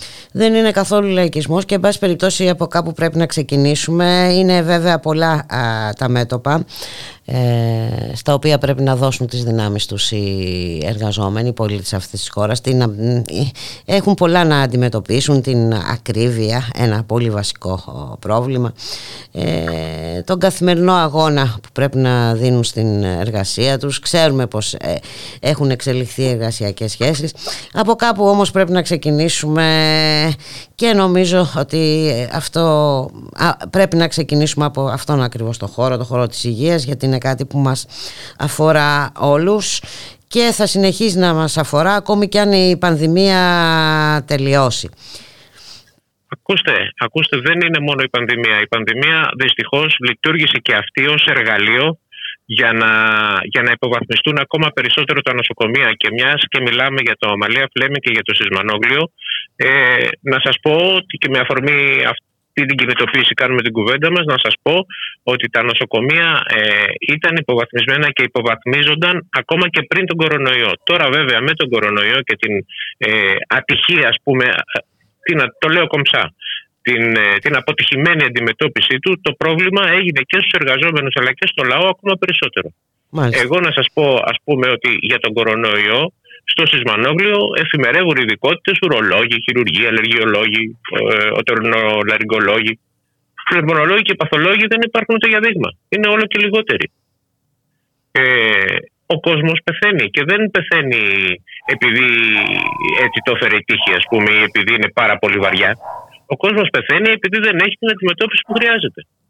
Και ποτέ δεν θα μάθουμε στην πραγματικότητα ε, πόσος κόσμος, πόσον κόσμο χάσαμε και πόσον κόσμο μπορούσαμε να γλιτώσουμε ε, εάν είχε τη σωστή περίθαλψη. και όχι, μόνο, και όχι μόνο από τον uh, COVID, έτσι. Βεβαίως, βεβαίως και όχι μόνο από τον COVID. Ε, στο, στο Σισβανόγλιο, ας πούμε, και σε εμάς στο Αμαλία Φλέμινγκ, ε, έχουν κλείσει βασικά τμήματα. Όπως είναι μοδυναμικό, ας πούμε, η μονάδα μελέτης ύπνου, που για τους, ε, ε, για τους ασθενείς που έχουν πληρολογικά προβλήματα και όχι μόνο είναι κρίσιμοι. Βροχοσκοπήσεις δεν γίνονται, ε, αγκιογράφη επεμβατική, η, η λιθοτριψία δεν γίνεται, στο γαστρεντερολογικό τμήμα έχει σταματήσει οι εξετάσεις, ε, τα αλλεργιολογικά και το ρευματολογικό ιατρείο ε, έχουν σταματήσει. Ε, τα μην σας μιλήσω για τα χειρουργικά και τα πνευμονολογικά περιστατικά, αλλά ακόμα και τα παθολογικά περιστατικά, τα απλά πλην, πλην COVID περιστατικά έχουν μετατραπεί τα νοσοκομεία σε νοσοκομεία μίας νόσου, ο κόσμος πεθαίνει για από χίλιους άλλους λόγους και δεν καταμετράται πουθενά. Έτσι. Στο, στο ΔΕΜΑ, λέει που, που εγώ δουλεύω, ε, όχι μόνο νοσηλεύουμε ασθενείς χωρίς προσωπικό, με υποδομές που καταραίουν πραγματικά, με λήψεις κλινικών. Κλείνουν κλινικές. Αλλά ε, υπάρχει και το τραγικό, ας πούμε. Μια ολόκληρη πτέρυγα, η πτέρυγα μπόμπολα η λεγόμενη, να ρημάζει αυτή τη στιγμή, ενώ μπορεί άμεσα να αναπτύξει 100 κρεβάτια νοσηλείας. Είχε εκεί πριν την κλείσει ο κ. Γεωργιάδης, είχε χειρουργία, είχε εργαστήρια. Την ίδια στιγμή που ο κόσμος νοσηλεύεται στα ράτζα. Μάλιστα.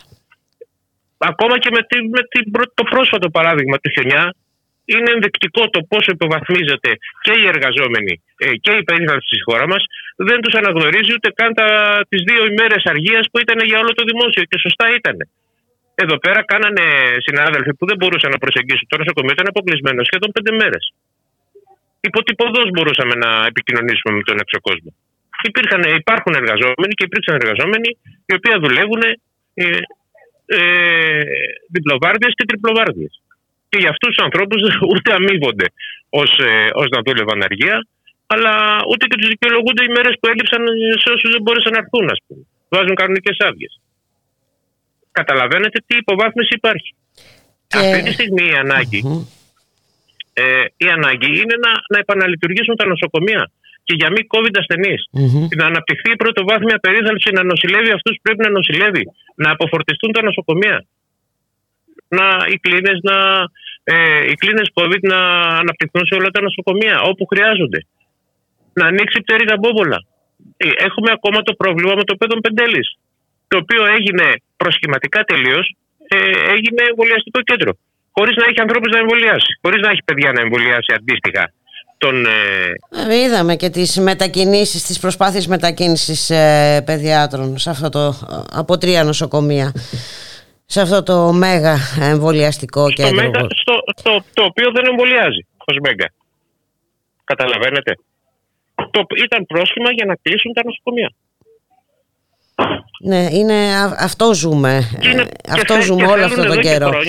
Και, είναι και, θέλουν εδώ και χρονια να κλείσουν το παιδόν. Είναι γνωστό αυτό. Μάλιστα. Είναι γνωστό αυτό. Ότι, ότι ετοιμάζονται να το φάνε κυριολεκτικά έτσι όπως το λέω. Ε, αυτή η κατάσταση πρέπει να σταματήσει. Και για να σταματήσει πρέπει ο κόσμος να βγει στον δρόμο. Δηλαδή, δεν, ε, ε, κατά την άποψή μου, δεν, δεν μπορούμε να, ε, με επερωτήσει τη Βουλή ας πούμε και με, και με διαδικασίες ε, πώς να το πω, ευγενείς να, να αντισταθούμε σε αυτή την επίθεση.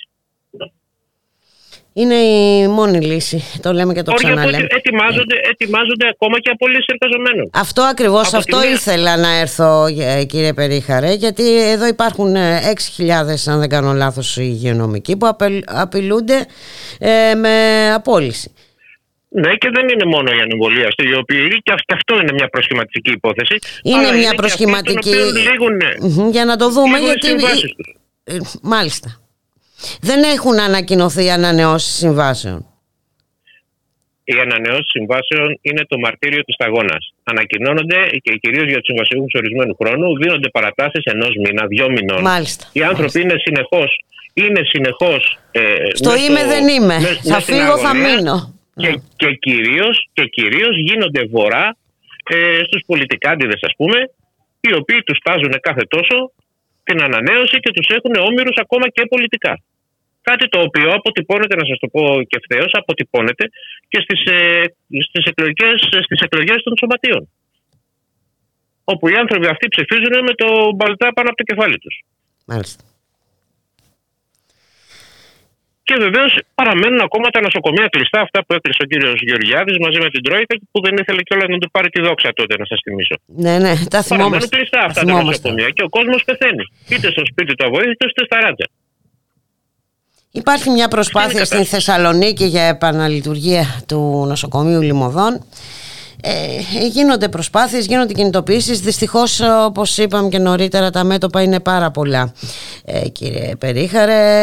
Ε, Να σας πω, είναι, είναι, με συγχωρείτε τώρα για τη διακοπή. Είναι αυτό που σας έλεγα πριν. Πρέπει να αλλάξουν οι συσχετισμοί και στο συνδικαλιστικό κίνημα και στην κοινωνία. Μάλιστα. Μόνο έτσι θα μπορέσουμε να πετύχουμε νίκες. Να σας... Γι' αυτό και εμείς καλούμε όλους όλους πραγματικά συνδικαλιστικούς φορείς, συλλόγους εργαζομένων, ε, τοπικούς φορείς, εκπροσώπους των πολιτικών κομμάτων, τα ΜΜΕ όσα μας κάνουν τη χάρη, ας πούμε, γιατί και αυτά ξέρετε είναι λίγο ακριβοθόρυτα τώρα τελευταία.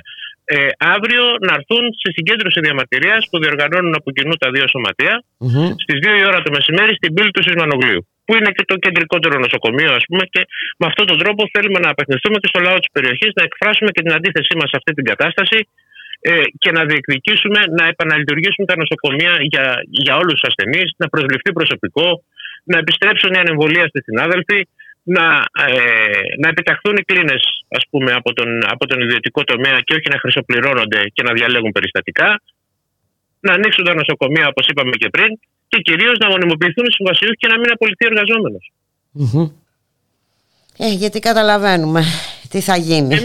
είναι που είναι αποδεκατισμένο το σύστημα αν δεν ανανεωθούν οι συμβάσεις, αν απολυθούν και όλες οι άνθρωποι ε, που είναι σε αναστολή. Αν, αν, αν, ε, καταλαβαίνουμε μετά πόσο ε, ακόμη θα είναι πιο τραγικά τα πράγματα.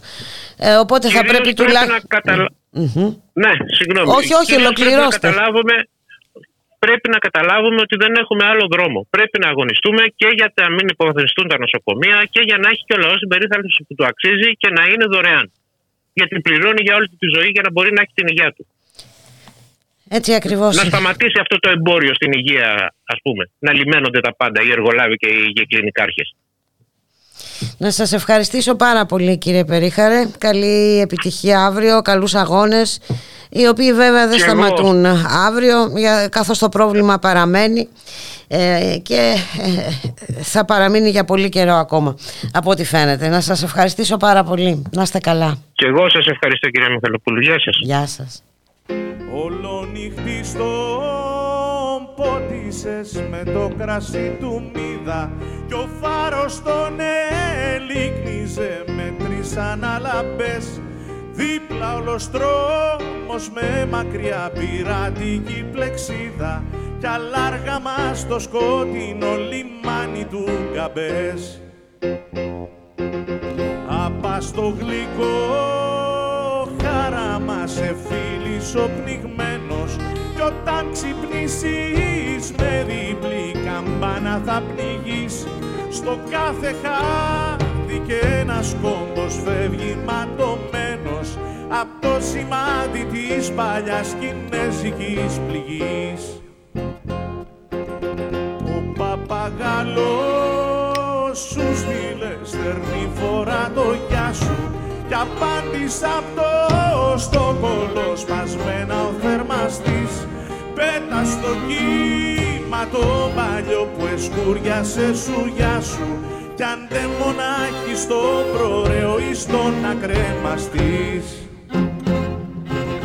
γράφει προπέλα φεύγοντας ξοπίσω σε προδίνω. Κι ο γρήλος το ξανασφυράει στρίγκα του τιμονιού. Μη φεύγεις πες μου το πήξες μια νύχτα στο Λονδίνο.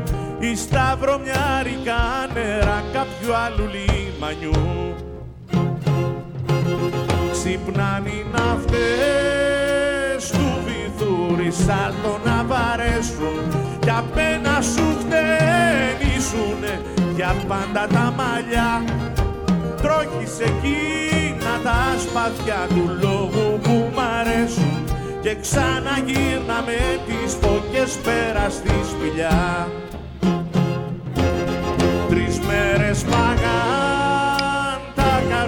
και τρεις που σε καρφώναν και εσύ με τις με σου πεισματικά κλείστες στερνή φορά κι αν όφελα ξορκίζεις στον τυφώνα που μας τραβάει για τη στεριά με τους ναυαγιστές. Ραδιομέρα.gr στον ήχο ο Γιώργος Νομικός στην παραγωγή για Αθανασίου στο μικρόφωνο η Μπουλικά Μιχαλοπούλου. Και δυστυχώς ε, τον τελευταίο καιρό είμαστε θειασότες μιας σταδιακής διάβρωσης βασικών λειτουργικών, λειτουργιών της δημοκρατίας στον τόπο μας. Βλέπουμε θεσμοί να υποβαθμίζονται ε, βλέπουμε ποιο είναι το επίπεδο της ε, πολιτικής συζήτησης στο Κοινοβούλιο. Θα συζητήσουμε για όλα αυτά με τον κύριο Σεραφείμ Σεφεριάδη, είναι καθηγητής πολιτικής επιστήμης στο Πάντιο Πανεπιστήμιο. Καλό σας μεσημέρι κύριε Σεφεριάδη. Γεια σας κύριε Μιχαλοπούλου και στους ακροατές μας. Ε, και νομίζω ότι δύσκολα δεν θα συμφωνήσει με αυτά που έλεγα εισαγωγικά γιατί ε, είναι συστηματική και η προσπάθεια χειραγώγησης της πληροφορίας και της ενημέρωσης.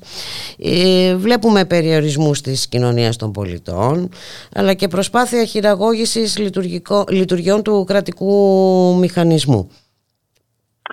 Έτσι είναι. Πρόκειται για μια διαδικασία η οποία θα πρόσθετα στην εισαγωγή σας είναι μακρά.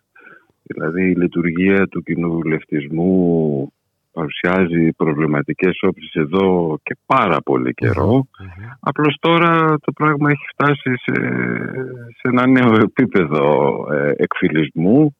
Ε, να θυμίσω ότι οι διαδικασίες των fast track νομοσχεδίων, ε, το γνωστό φαινόμενο να ψηφίζονται τροπολογίες οι οποίες είναι άσχετες με το περιεχόμενο των ε, νομοσχεδίων ε, που ψηφίζονται σε θερινά τμήματα, τη νύχτα όταν δεν συμμετέχει και δεν παρακολουθεί κανένας είναι κάτι πάρα πολύ ε, συνηθισμένο στη λειτουργία. Είναι κάτι που το διδάσκουμε εδώ και χρόνια στις προϋποθέσεις μιας επαρκούς δημοκρατικής λειτουργίας και που δυστυχώς δεν υπάρχει. Είναι ο λόγος για τον οποίο ε, αναδύεται και αυτό το κλίμα αποστροφής των πολιτών ε, προς τις κοινοβουλευτικές διαδικασίες ε, είναι κάτι όμως που όπως λέγαμε στην αρχή στις μέρες μας ε, την να πάρει αποτρόπαια χαρακτηριστικά. Σε συνδυασμό με, και με άλλα ε, φαινόμενα φυσικά. Έτσι.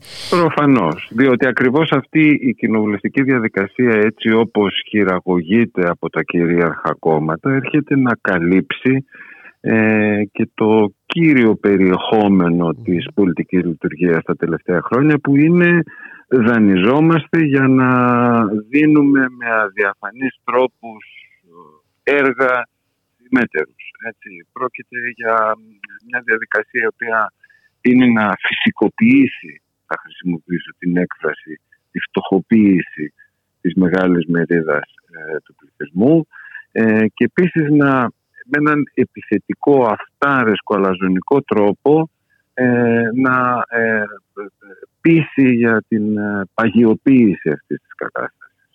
Είναι κάτι το οποίο... Ε, να το δεχθούμε στιγμή... ως κανονικότητα λέτε κύριε ακριβώς, Ακριβώς, ακριβώς. Ε, να πιστούμε στα τρεις βαθά μας ότι δεν υπάρχει εναλλακτική. Αυτό η κοινωνία δεν το αποδέχεται. Έχουμε μοριακές διεργασίες ε, βρίσκεται σε μια διαδικασία μακρά, δύσκολη, επίπονη ε, η κοινωνία, ο λαϊκός παράγοντας, οι κινηματικές διαδικασίες. Ε, είμαστε σε μια δύσκολη περίοδο βέβαια. Ε, υπάρχει ο COVID, υπάρχουν τα προβλήματα με την ακρίβεια, υπάρχουν οι φυσικές καταστροφές. Είναι κάτι που οι κυβερνήσεις πάντοτε ε, αυτής της λογικής ε, χρησιμοποιούν σαν ευκαιρία. Έτσι. Ε, αυτό που με έναν ε, προσβλητικό καμιά φορά τρόπο ε, λέγεται συγνώμη είναι στο βάθος των στοχεύσεών τους μια ευκαιρία για να θεσμοποιηθούν αυτές τις πρακτικές ε, να ιδιωτικοποιηθεί ακόμα περισσότερο ο δημόσιος χώρος να αποκομισούν υπερκέρδη στην πλάτη βέβαια αυτής της φτωχοποίησης. Η κοινωνία θα τη δράσει όμως έτσι. Ε, δεν θα πρέπει να αποδεχτούμε αυτή την κατάσταση, δεν τη θεωρήσουμε ε, μόνιμη ε, είναι κάτι το οποίο το γνωρίζουν ε, οι κυρίαρχοι, το γνωρίζουν αυτοί οι οποίοι έχουν αυτές τις στρατηγικές στοχεύσεις, γι' αυτό και η προληπτική καταστολή την οποία την είδαμε το προηγούμενο διάστημα ε, και είναι βέβαιο ότι θα συνεχίσουμε να την βλέπουμε. Και Αλλά θα έλεγα... δεν μπορεί ποτέ να επικρατήσει. Δεν μπορεί ποτέ να φτιάξει μια κανονικότητα, ένα ανορθολογικό σύστημα ε, και είναι η ώρα να αναδειχθούν ε, πέρα από διάφορες έτσι, επιμέρους ε, επισημάνσεις ατοπιμάτων να αναδειχθούν οι συστημικές καταβολές αυτού του ανορθολογισμού. Ε, να τονιστούν και με αυτές να εξοπλιστούν ε, η κοινωνία, οι νέοι, όλοι όσοι έχουν να αντιμετωπίσουν αυτή την ζωφερή κατάσταση. Και βέβαια όπως λέτε και εσείς το γνωρίζουν ότι δεν μπορούν να πάνε και πάρα πολύ ε, μακριά και δεν το γνωρίζουν μόνο εδώ οι εγχώροι ε, κυβερνήτες αλλά βλέπουμε, είδαμε δημοσιεύματα, δεν ξέρουμε ε, κατά πόσον αντικατοπτρίζουν την πραγματικότητα. Ωστόσο έχουμε δει ανάλογα φαινόμενα στο παρελθόν, δημοσιεύματα, ε, ότι ετοιμάζεται ε, λύση τεχνοκρατική στη χώρα μας. Ναι. Ε, κύριε ε, Σεφεριάδη, όπως είδαμε και στο παρελθόν με τον Παπαδήμο βλέπουμε ότι το ίδιο μοντέλο εφαρμόστηκε και στην Ιταλία ναι, ε, ε, τίποτα από όλα αυτά δεν αποκλείεται. Ε, βέβαια πάντοτε πρέπει να συνυπολογίζουμε σε αυτές τις ε, προβλέψεις που νομίζω δεν πρέπει να σπέβδουμε να υιοθετούμε και το λαϊκό Ε, γιατί ξέρετε αυτά είναι που λέμε λογαριάζουμε χωρίς τον ξενοδόχο. Ε, λένε εκείνοι τουλάχιστον.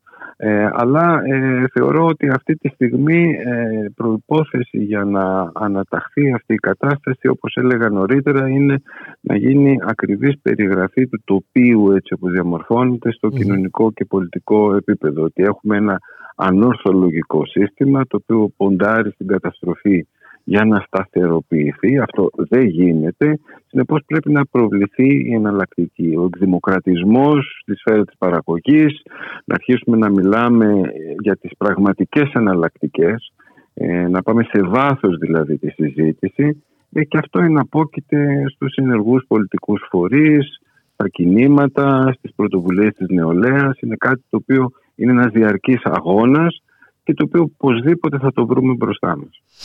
Ε, και βλέπουμε τι επιπτώσεις έχει όλο αυτό ε, που ζούμε στην ε, κοινωνία. Δηλαδή αύξηση της βίας προφανώς δεν είναι ξεκομμένο από την οικονομική πραγματικότητα που βιώνουμε δεν ξέρω αν ε, συμφωνείτε. Ναι, συμφωνώ. συμφωνώ. Η, η βία είναι διάχυτη και αυτό είναι ένα παλιό φαινόμενο. Να θυμίσω όμως ότι την περίοδο του, των αγώνων ενάντια στη λιτότητα, ενάντια στο μνημόνιο, η βία έτεινε να υποχωρήσει. Είναι κάτι το οποίο εμπρόθετα αποκρύπτεται. Ε, γιατί όλοι είναι κατά της βίας, ε, αν και δεν πρέπει να συγχαίουμε τη βία του θήτη με την αντίσταση του θύματος. Και εν πάση ε, περιπτώσει η βία ε, έτσι όταν έχεις μάθει να βιάζεσαι εντός εισαγωγικών. είναι... η τον ίδιο δρόμο θα ακολουθήσει και εσύ στη συνέχεια.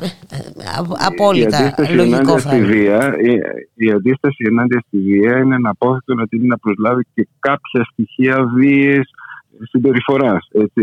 Ε, έχουμε ένα γιγάντιο εγχείρημα όμως, ε, η περίφημη θεωρία των δύο άκρων, που ακριβώς για να απονομιμοποιήσει τις κινηματικές δράσεις οι οποίες τις οποίες εναπόκειται η προστασία της δημοκρατίας όπως και στο παρελθόν για όποιον ξέρει στοιχειοδός την ιστορία, την πρόσφατη του, της Ελλάδας αλλά και γενικότερα ε, με στόχο να απονομοποιηθούν οι δράσεις άμυνας που προστατεύουν τη δημοκρατία εξομοιώνονται αυτές οι δράσεις με τη βία των από πάνω, η οποία είναι συνεχής, διαρκής και θεσμική.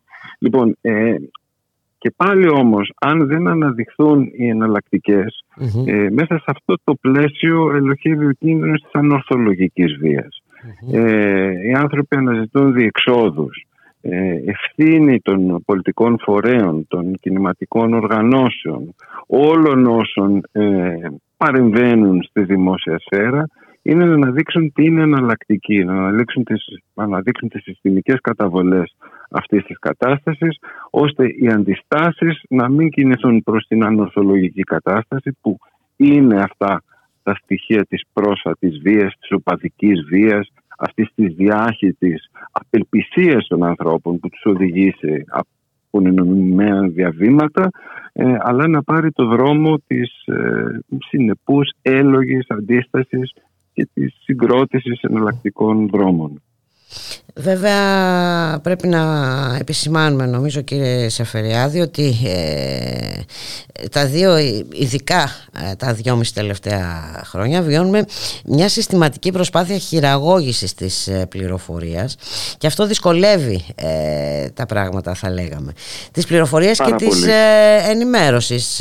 Εδώ μοιάζει η αλήθεια η αλήθεια να μεταδίδεται ε, μόνο από τη σκοπιά της ε, εξουσίας θα λέγαμε. Ε, η αλήθεια είναι αυτό που μας λένε, που μας λένε οι κυβερνώντες αυτό δηλαδή νιώθω. Είναι πραγματικά εξωφρενικό αυτό που βιώνουμε. Έχω μια ηλικία που μου επιτρέπει να κάνω παραλληλισμούς με το παρελθόν. Δεν θυμάμαι εγώ άλλη περίοδο που να έχουμε τόσο ασφυκτική χειραγώγηση τόσο μεγάλο trash, ανοησία. Ε, ε, είναι μόνο τα χρόνια της δικτατοριας Και δεν το λέω ελαφρά την καρδία. Ε, προκαλεί ένα αίσθημα ασφυξίας. Αλλά ξέρετε αυτό ε, το διαστάνονται και οι πολίτες. Ε, και όσοι είναι υπεύθυνοι για αυτή την μαζική εξαπάτηση, για αυτή τη μαζική ε, προσπάθεια προπαγάνδας ασφυκτικής η οποία δεν χάνει ευκαιρία ε, να βαφτίζει το, το ψάρι κρέας ε, το κρέας ψάρι, να αντιστρέφει την πραγματικότητα. Και αυτοί το γνωρίζουν ότι αυτό δεν πείθει. Ε, που μας πάει πίσω στο αρχικό θέμα που είχαμε θίξει ότι ενώ έχουμε μια εξουσία η οποία δεν πει ένα λόγο αυτάρεσκο αλαζονικό είναι και μια εξουσία εξαιρετικά ανασφαλής. Ε, μια εξουσία η οποία βλέπει ότι αυτό το οποίο πάει να στήσει δεν ε, μπορεί να μακροημερεύσει και γι' αυτό τη βλέπουμε κατά καιρούς να αντιδρά σπασμωδικά με εκρήξεις κατασταλτικής ε, πρακτικής, με ε, ιστερίες καμιά φορά, ε, είναι αναπόφευκτο. Ε, πρέπει να το εγγράψουμε στις βασικές προοπτικές του βραχυπρόθεσμου μέλλοντος ε, και γι' αυτό πρέπει να υπάρξει και προετοιμασία. Η καλύτερη προετοιμασία είναι η αποτίμηση της τελευταίας περίοδου των μεγάλων κοινωνικών αποθεμάτων αγωνιστικότητας και δημοκρατικής διάθεσης ε, έχουμε μια δεκαετία ε, γεμάτη αγώνες, δεν πρέπει να το ξεχάσουμε αυτό, ε, γιατί η κολοτούμπα του ΣΥΡΙΖΑ ε, έχει ρίξει μια πάρα πολύ βαριά σκιά ε,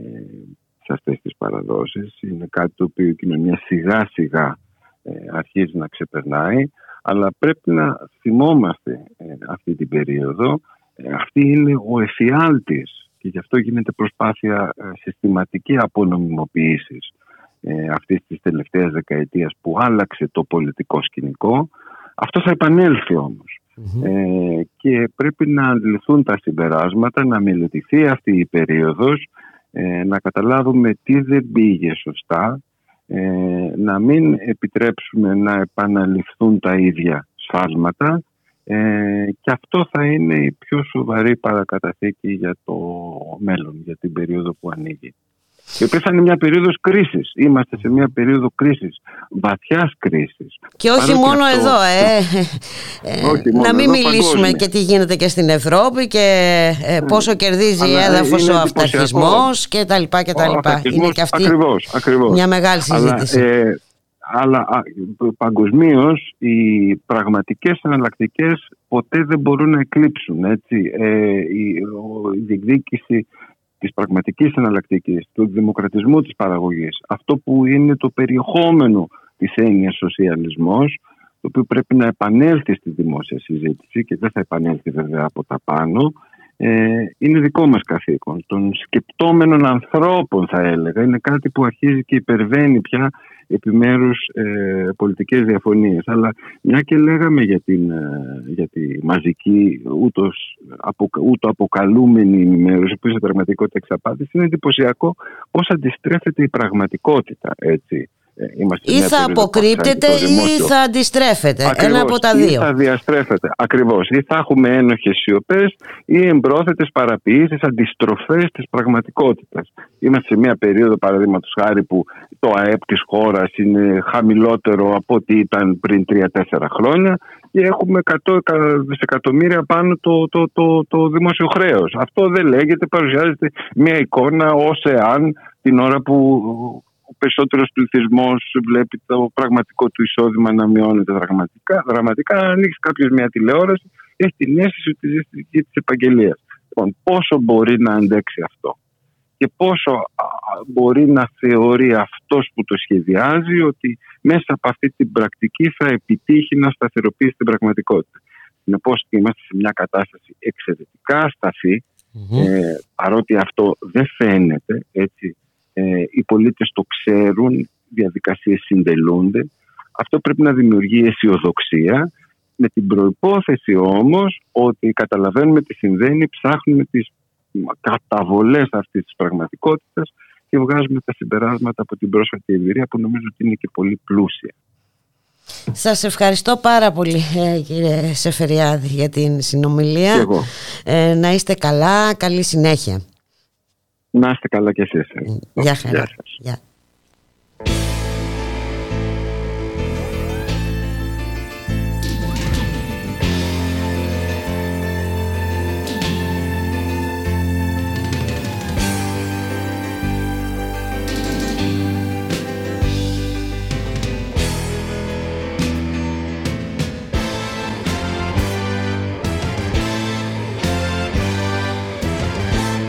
Λένε πως διασκεδάζεις. Με κάτι δίσκους και το τσιν και εγώ τους λέω επισκευάζεις. Της μοναξιάς σου το ευζήν μου λένε πως διασκεδάζεις με κάτι δίσκους και το τσιν. Κι εγώ τους λέω επισκευάζεις της μοναξιάς σου το ευζήν τα ρούχα σου μου λένε βγάζεις βράδυ δεν έχει να ησυχάζεις κι εγώ τους λέω μακάρι αμήν τα ρούχα σου μου λένε βγάζεις βράδυ δεν έχει. Να ησυχάζεις κι εγώ τους λέω μακάρι αμήν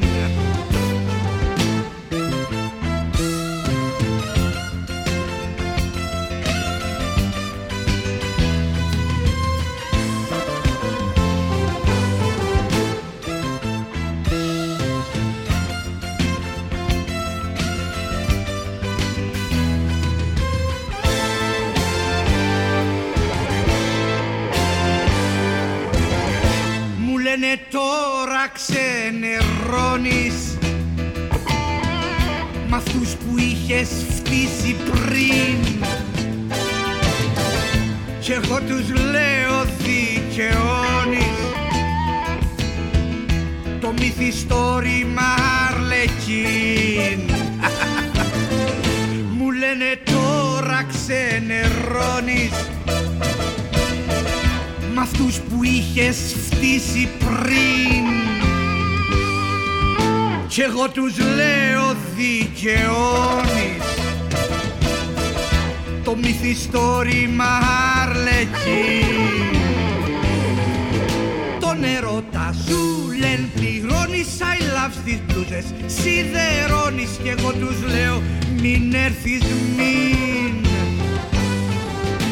τον ερώτα σου λένε πληρώνεις I love στις μπλούζες Σιδερώνεις και εγώ τους λέω μην έρθεις μην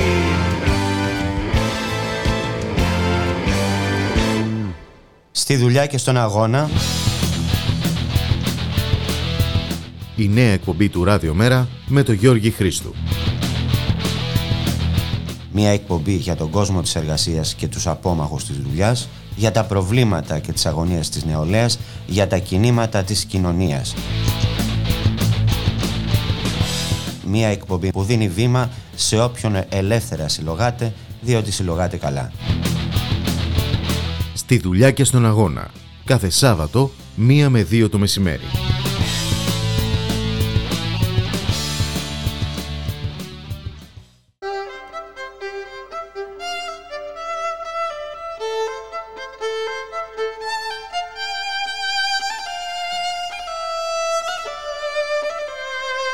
Ραδιομέρα.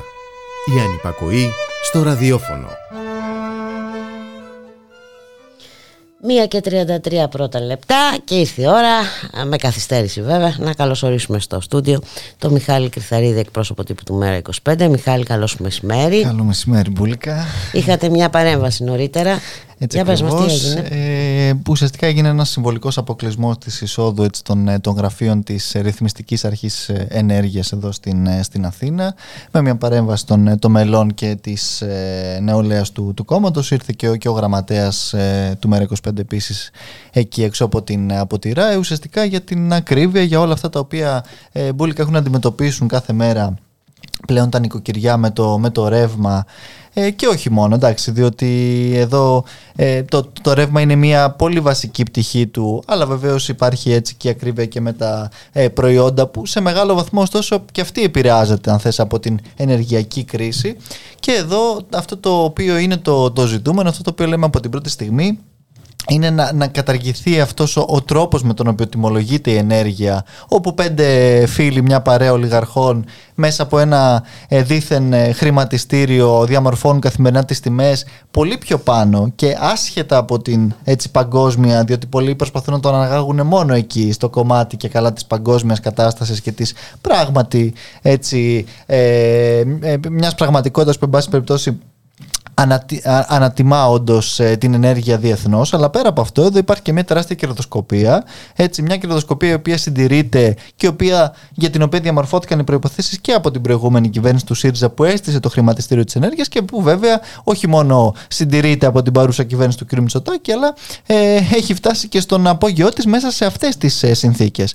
Οπότε, εμείς γι' αυτό το λόγο πιστεύουμε ότι πρέπει και να καταργηθεί έτσι αυτή αυτό το έσχος του χρηματιστηρίου της ενέργειας και βέβαια ε, ουσιαστικά να κοινωνικοποιηθεί και η ΔΕΗ μαζί με τα δίκτυα, τη ΔΕΔΙΕ, τον ΑΔΜΙΕ και τα λοιπά διότι δεν μπορεί σε καμία περίπτωση ο ιδιώτης και φαίνεται νομίζω περίτερα από αυτό το οποίο βιώνουν σήμερα οι καταναλωτές με τους λογαριασμούς ε, της ΔΕΗ να εξυπηρετήσει πραγματικά το κοινωνικό αγαθό της, ε, της ενέργειας. Έτσι δεν πρέπει να ξεχνάμε ότι δεν μιλάμε για μια πολυτέλεια, μιλάμε για το ρεύμα, μιλάμε για τα απολύτως βασικά αυτή τη στιγμή και τα οποία δυστυχώς έχουν γίνει ζητούμενα έτσι και μη αυτονόητα μέσα σε αυτές ε, τις συνθήκες και γι' αυτό το λόγο εμείς κάναμε αυτή την παρέμβαση σήμερα. Μετά ακολούθησε και μια έτσι, ε, ένα μοίρασμα αν θες φυλαδίων από τα μέλη μας ε, στην, ε, στο δρόμο της, mm της Ερμού στα καταστήματα και κατέληξαν και στα κεντρικά γραφεία της ΔΕΗ στην οδό ε, Αριστίδου ενώ και σε όλη τη χώρα επίσης σε, σε πολλές πόλεις, σε αρκετές πόλεις ε, της, της Ελλάδας σε άλλα υποκαταστήματα περιφερειακά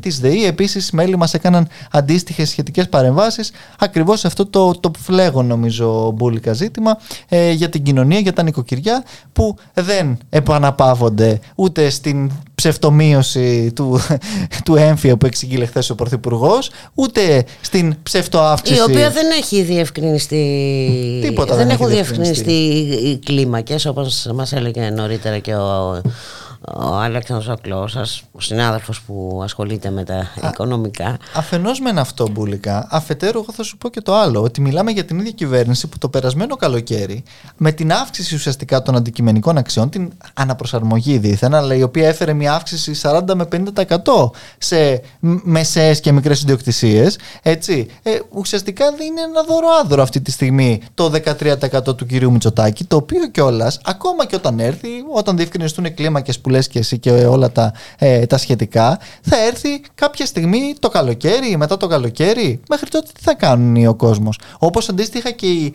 η, η, αύξηση η σημαντική που μας λέει η κυβέρνηση του κατώτατου μισθού έρχεται το, το Μάιο. Έχουμε 2-3 ε, Φεβρουαρίου ακόμα, έτσι. Δηλαδή, τι, ε, μιλάμε για τρεις μήνες μετά. Και ακούμε και τραγικά πράγματα. Ε. Εντάξει, ναι. Ακούμε και τραγικά πράγματα ότι εντάξει, η αύξηση της ε, βενζίνης δεν αφορά τους φτωχούς γιατί δεν έχουν ναι, ναι. αυτοκίνητο. Α αυτό αναφέρεσαι στο... Εντάξει, μιλάμε ότι οι, οι, οι, οι επιτελάρχες έτσι, του, του κυρίου Μητσοτάκη καθημερινά νομίζω ότι προκαλούν και, εξοργίζουν τον κόσμο διότι εντάξει τώρα πήγε να μας το παίξει ο κύριος Κυλακάκης ο προστάτης των, των φτωχών και των δυνάμων. Εντάξει, δηλαδή πραγματικά ε, έχουμε ξεπεράσει κάθε όριο νομίζω ακόμα και της, ε, της γελιότητας διότι εντάξει τον ακούγονται τέτοια πράγματα από ένα πρωτοκλασσάτο τέλεχος ε, της κυβέρνησης και από έναν υπουργό ο οποίος είναι αρμόδιος για μια σειρά από αυτά τα οποία έτσι συζητήσαμε νομίζω ότι είναι πολύ προβληματικό ε, και, για να το πούμε πολύ έτσι επίοικος ε, διότι πραγματικά η κατάσταση Γιατί διαφορετικά θα θεωρηθούμε λαϊκιστές; Μπορεί. Έτσι, γιατί είναι Αν το πούμε με άλλα λόγια ναι. πιο... Ε, είναι και όλα λαϊκισμός ότι μπορεί εν πάση περιπτώσει να, να χαλάσει την, ε, τη σούπα του, του κυρίου Μητσοτάκη ε, ο οποίος εντάξει συνεχίζει εκεί με την επικοινωνιακή διαχείριση κάθε ζητήματος και κάθε θέματος νομίζω ότι με επικοινωνία θα μπορέσει να, να ανακόψει πραγματικά την τεράστια δυσαρέσκεια για όλα αυτά τα προβλήματα και της ακρίβειας και, ε, και, και στο χώρο της πανδημίας πάλι τα συζητάγατε και Κοίτα, πριν. δηλαδή πόσο μπορείς να πεις κάποιον ότι δεν ζει αυτό που ζει, δηλαδή αυτό είναι, είναι παράλογο. Το προσπαθούν αρκετά ωστόσο, αλλά εντάξει, ναι, προφανώς δεν, δεν βρίσκει το αντίκρισμα το οποίο θα ε, θέλανε. Κάπου έχει ένα όριο όμως και αυτό. Ε, ναι. Ε. Και, ε, και εδώ ξέρεις, ε, κάποια στιγμή έρχεται πάντα και η, ε, εκείνο το σημείο που πέφτει και όσο, όσο και να προσπαθούν να χτίσουν τα αφήγημά τους, κάποια στιγμή καταραίει. Α πούμε, στο ζήτημα της της Λάρκο, που και χθες νομίζω είχατε και σχετική ε, παρέμβαση. Μεγάλο ζήτημα. Μιλάμε Μεγάλο για 1080 εργαζόμενους. Ναι, όταν η κυβέρνηση όμως τι που μας Που θα έλεγε, χάσουν τη δουλειά τους, θα μείνουν και χωρίς σπίτι. Μας έλεγε όμως τι η κυβέρνηση πριν, όταν δήθεν ε, ρύθμιζε την κατάσταση αυτή, ότι πηγαίνεις στο ξεπούλημα ουσιαστικά για να διασφαλιστούν οι θέσεις εργασίας. Δεν μας έλεγε. Ε; Και τώρα ερχόμαστε βέβαια σε ένα σημείο, όπως αναμενόταν βέβαια και όπως και οι ίδιοι εργαζόμενοι φυσικά ε, είχαν επισημάνει τους σχετικούς ε, κινδύνους, όπου πάλι Ποιος πληρώνει στο τέλος το μάρμαρο ε, του, του κυρίου Χατζηδάκη και εδώ εμπροκειμένου διότι αυτό έκανε. Θέλω να παραδοθούν μια επιχείρηση ε, η οποία είναι ε, από ό,τι μας έλεγε και ο κερδοφόρα. Είναι, είναι, είναι κερδοφόρα και, και, και μιλάμε και με προοπτικές. Και θέλουν ουσιαστικά να, να την απαλλάξουν από εργαζόμενους ναι, ναι. Από, από τα αβαρίδια για τον επενδυτή. Ε, και προοπτικές μπουλικά που μάλιστα ακόμα και αν πραγματικά ενδιαφερόταν έστω και λίγο η κυβέρνηση για την πράσινη υποτίθεται μετάβαση κτλ. Μιλάμε τώρα για ε, εν πάση περιπτώσει ορυκτά τα οποία χρησιμοποιούνται κατά κόρον στη δημιουργία συσσωρευτών, μπαταριών έτσι, δηλαδή όλα αυτά τα οποία που ε, βγήκε και ο ίδιος ο κύριος Οικονόμου μας είπε ότι από τον Απρίλιο θα ξεκινήσει η επιδότηση των ηλεκτρικών αυτοκινήτων κτλ. Αλλά ε, για να υπάρξει στη χώρα η οποιαδήποτε παραγωγή σε οποιοδήποτε τέτοιο τομέα πράσινο και δεν, δεν συζητείται τίποτα. Η κυβέρνηση το μόνο το οποίο κάνει είναι να κλείνει τα πάντα, να τα ξεπουλά και βέβαια παράλληλα να θυσιάζει στο βωμό του κάθε δίθεν επενδυτή και τους εργαζόμενους. Αυτή είναι η, η πραγματικότητα και εδώ μιλάμε και για επιχειρήσεις οι οποίες είναι κερδοφόρες, ασχέτως του πώς οι διοικήσεις, τις οποίες κάποιοι διόριζαν μπουλικα και δεν τις διόριζαν οι εργαζόμενοι, έτσι τις διόριζαν οι ίδιες αυτές κυβερνήσεις που έρχονται μετά δίθεν να σώσουν τις επιχειρήσεις που οι ίδιες οι κυβερνήσεις αυτές φαλήρισαν, έτσι και, και την πληρώνει πάλι η κοινωνία, η τοπική και εκεί, γιατί πάρα πολλοί κόσμος... Μα και η οικονομία ε, Βέβαια, και την οικονομία. πληρώνει. Και η εθνική οικονομία. Μια την, ε, επιχείρηση εύρωστη που θα μπορούσε να παράξει κτλ. κτλ ε. Βέβαια. Και, και, και σου ξαναλέω ότι εδώ μιλάμε κιόλας για, την, ε, ε, για, για κάτι το οποίο θα μπορούσε να χρησιμοποιηθεί και στρατηγικά από τη χώρα μας σε μια πραγματική πράσινη μετάβαση, αν όντως κάποιοι είχαν αυτές τις προθέσεις και δεν έμεναν ως συνήθως στα γνωστά τους. Ε... Και πράσινη μετάβαση τώρα, γιατί εδώ η Κομισιόν, η Κομισιόν βαφτίζει πράσινη την πυρηνική, πυρηνική ενέργεια. ενέργεια. Ναι, το, ζήσαμε να το δούμε και αυτό. Για τα μάτια βέβαια του, του κυρίου Μακρόν. Έτσι, διότι εδώ ουσιαστικά η όλη κατάσταση πάλι είναι ο γνωστός γαλλογερμανικός άξονας, όπου από τη μία θα κλείσει το μάτι στο Nord Stream 2 της Γερμανίας που δεν έχει και άλλες επιλογές έτσι ούτως ή άλλως, το φυσικό αέριο δηλαδή, και από την άλλη θα πρέπει να βάλουν οι Γερμανοί νερό στο, στο κρασί τους για να αφήσουν τον, τον κύριο Μακρόν να βαπτίσει πράσινη έτσι, ενέργεια την πυρηνική ενέργεια. Έτσι, που ξέρουμε πολύ καλά τι σημαίνουν τα πυρηνικά απόβλητα και όλα τα, ε, τα σχετικά, αλλά εντάξει, πραγματικά εδώ έχουμε φτάσει να βαφτίζουμε το κρέας ε, ψάρι μπουλικα. Και τι θα γίνει; Τι θα γίνει αν, ε, αν, αν, αν, δεν αλλάξει και η ίδια αυτή η λογική που επικρατεί έτσι στο Ευρωιερατείο, το, το γνωστό, προφανώς ε, θα βαφτιστεί η πυρηνική ενέργεια πράσινη για να μπορεί ο κύριος Μακρόν ναι, ε, να λέει. Διάβαζα πως, σχετικά ρεπορτάζ ε, συναδέλφων και ότι είναι πολύ δύσκολο να ανατραπεί αυτή η ε, απόφαση της ε, Κομισιόν. Κομισιόν. Βέβαια, γιατί ουσιαστικά ξαναλέω ότι εξυπηρετεί τη γνωστή αυτή η ισορροπία. Είναι η ισορροπία την οποία θυμάσαι καλά συζητάγαμε ακόμα και στις αρχές των εμβολίων, όταν ουσιαστικά ένας από τους λόγους του φιάσκου της κυρίας Φοντελάγεν όσον αφορά την εμβολιαστική διαδικασία ήταν ότι είχαν μοιράσει από την πλευρά της Κομισιόν ήδη πριν καν παραχθούν τα εμβόλια τα, τις παρτίδες αν θες μεταξύ γαλλικής Sanofi και γερμανικής BioNTech όπου στη συνέχεια επειδή η μία δεν ε, κατάφερε έτσι το Ινστιτούτο Παστέρ και τα λοιπά να βγάλει το δικό της εμβόλιο οδηγηθήκαμε στο γνωστό φιάσκο με τη γνωστή μετά διαδικασία με την Άστρα Ζένεκα και όλα ε, τα συμπαρομαρτούντα αν λάβουμε υπόψη μας και το Brexit και τα σχετικά και βέβαια ε, αναγκαστήκαμε μετά να διαχειριστούμε την παταγόνια αυτή αποτυχία ουσιαστικά της, ε, της Ευρωπαϊκής Ένωσης που σε μεγάλο βαθμό βέβαια κόστησε και πολλές ανθρώπινες ζωές. Έτσι, διότι εδώ έχουμε να κάνουμε και με αυτό μιας και υπάρχει και μια καινούρια έκθεση των ε, κύριων ε, ε, Τσιόδρα και Λίτρα που αναφέρεται στον, στον εμβολιασμό αλλά ακόμα και αυτές οι καθυστερήσεις και από την πλευρά της Ευρωπαϊκής Ένωσης αλλά και από τον τρόπο με τον οποίο και η ίδια η χώρα μας μεταδιαχειρίστηκε όλη αυτή την κατάσταση και αυτές προφανώς έχουν κοστίσει σίγουρα σε και άλλες επιπλέον Και εν πάση περιπτώσει όμως υπάρχει και μια διαφάνεια μας. γύρω από όλο αυτό το ζήτημα Μιχάλη Κρυθαρίδη εγώ παραδείγματος ναι. χάρη πολύ θα ήθελα να δω συγκεκριμένα στοιχεία Μα θυμόμαστε πολύ καλά που έλεγα και πώς βγήκαν, αν θυμάσαι και τα στοιχεία, με τα μαυρισμένα συμβόλαια, με τις ε, σελίδες ε, που λείπανε, με όλα αυτά, τα οποία προφανώς ε, έριξαν και μήλο, αν θέλεις, ακόμα και στους όποιους είχαν και εύλογες αμφιβολίες και εύλογες δυσπιστίες απέναντι σε ένα σύστημα το οποίο εντάξει, διαχρονικά δεν έχει εξυπηρετήσει και το δημόσιο συμφέρον. Έχει εξυπηρετήσει συγκεκριμένα συμφέροντα, μάλλον τις περισσότερες φορές και νομίζω ότι αυτά ε, βοήθησαν ακόμα περισσότερο στο να φτιαχτεί και όλη αυτή η, η, ας πούμε έτσι αρνητικότητα εν πάση περιπτώσει ανθρώπων που μέσα από όλη αυτή τη, τη διαδικασία δεν ήταν σίγουρα μια κατάσταση που έτσι θα παρέπεμπε όντως σε μια πολιτεία η οποία ήθελε και να πείσει τους πολίτες και βέβαια να τους εξασφαλίσει και όλη αυτή την έξοδο από όλη αυτή την κατάσταση. Βέβαια αν θυμάσαι καλά δεν είναι μόνο ζήτημα αυτό Ευρωπαϊκής Ένωσης, διότι και εδώ στη χώρα μας όταν ζητάγαμε τα πρακτικά από τις περιβόητες επιτροπές των επιδημιολόγων και των ειδικών ακόμα έτσι τα λαμβάνουμε αυτά τα, τα πρακτικά και έχουν περάσει ε, δύο χρόνια από την έλευση της ε, πανδημίας Μπουλικά. Και μόνο και μόνο ότι έχει θεσπιστεί το ακαταδίωκτο για αυτούς τους ανθρώπους ο Μιχάλη Κρυθαρίδη νομίζω ότι είναι αρκετό ναι.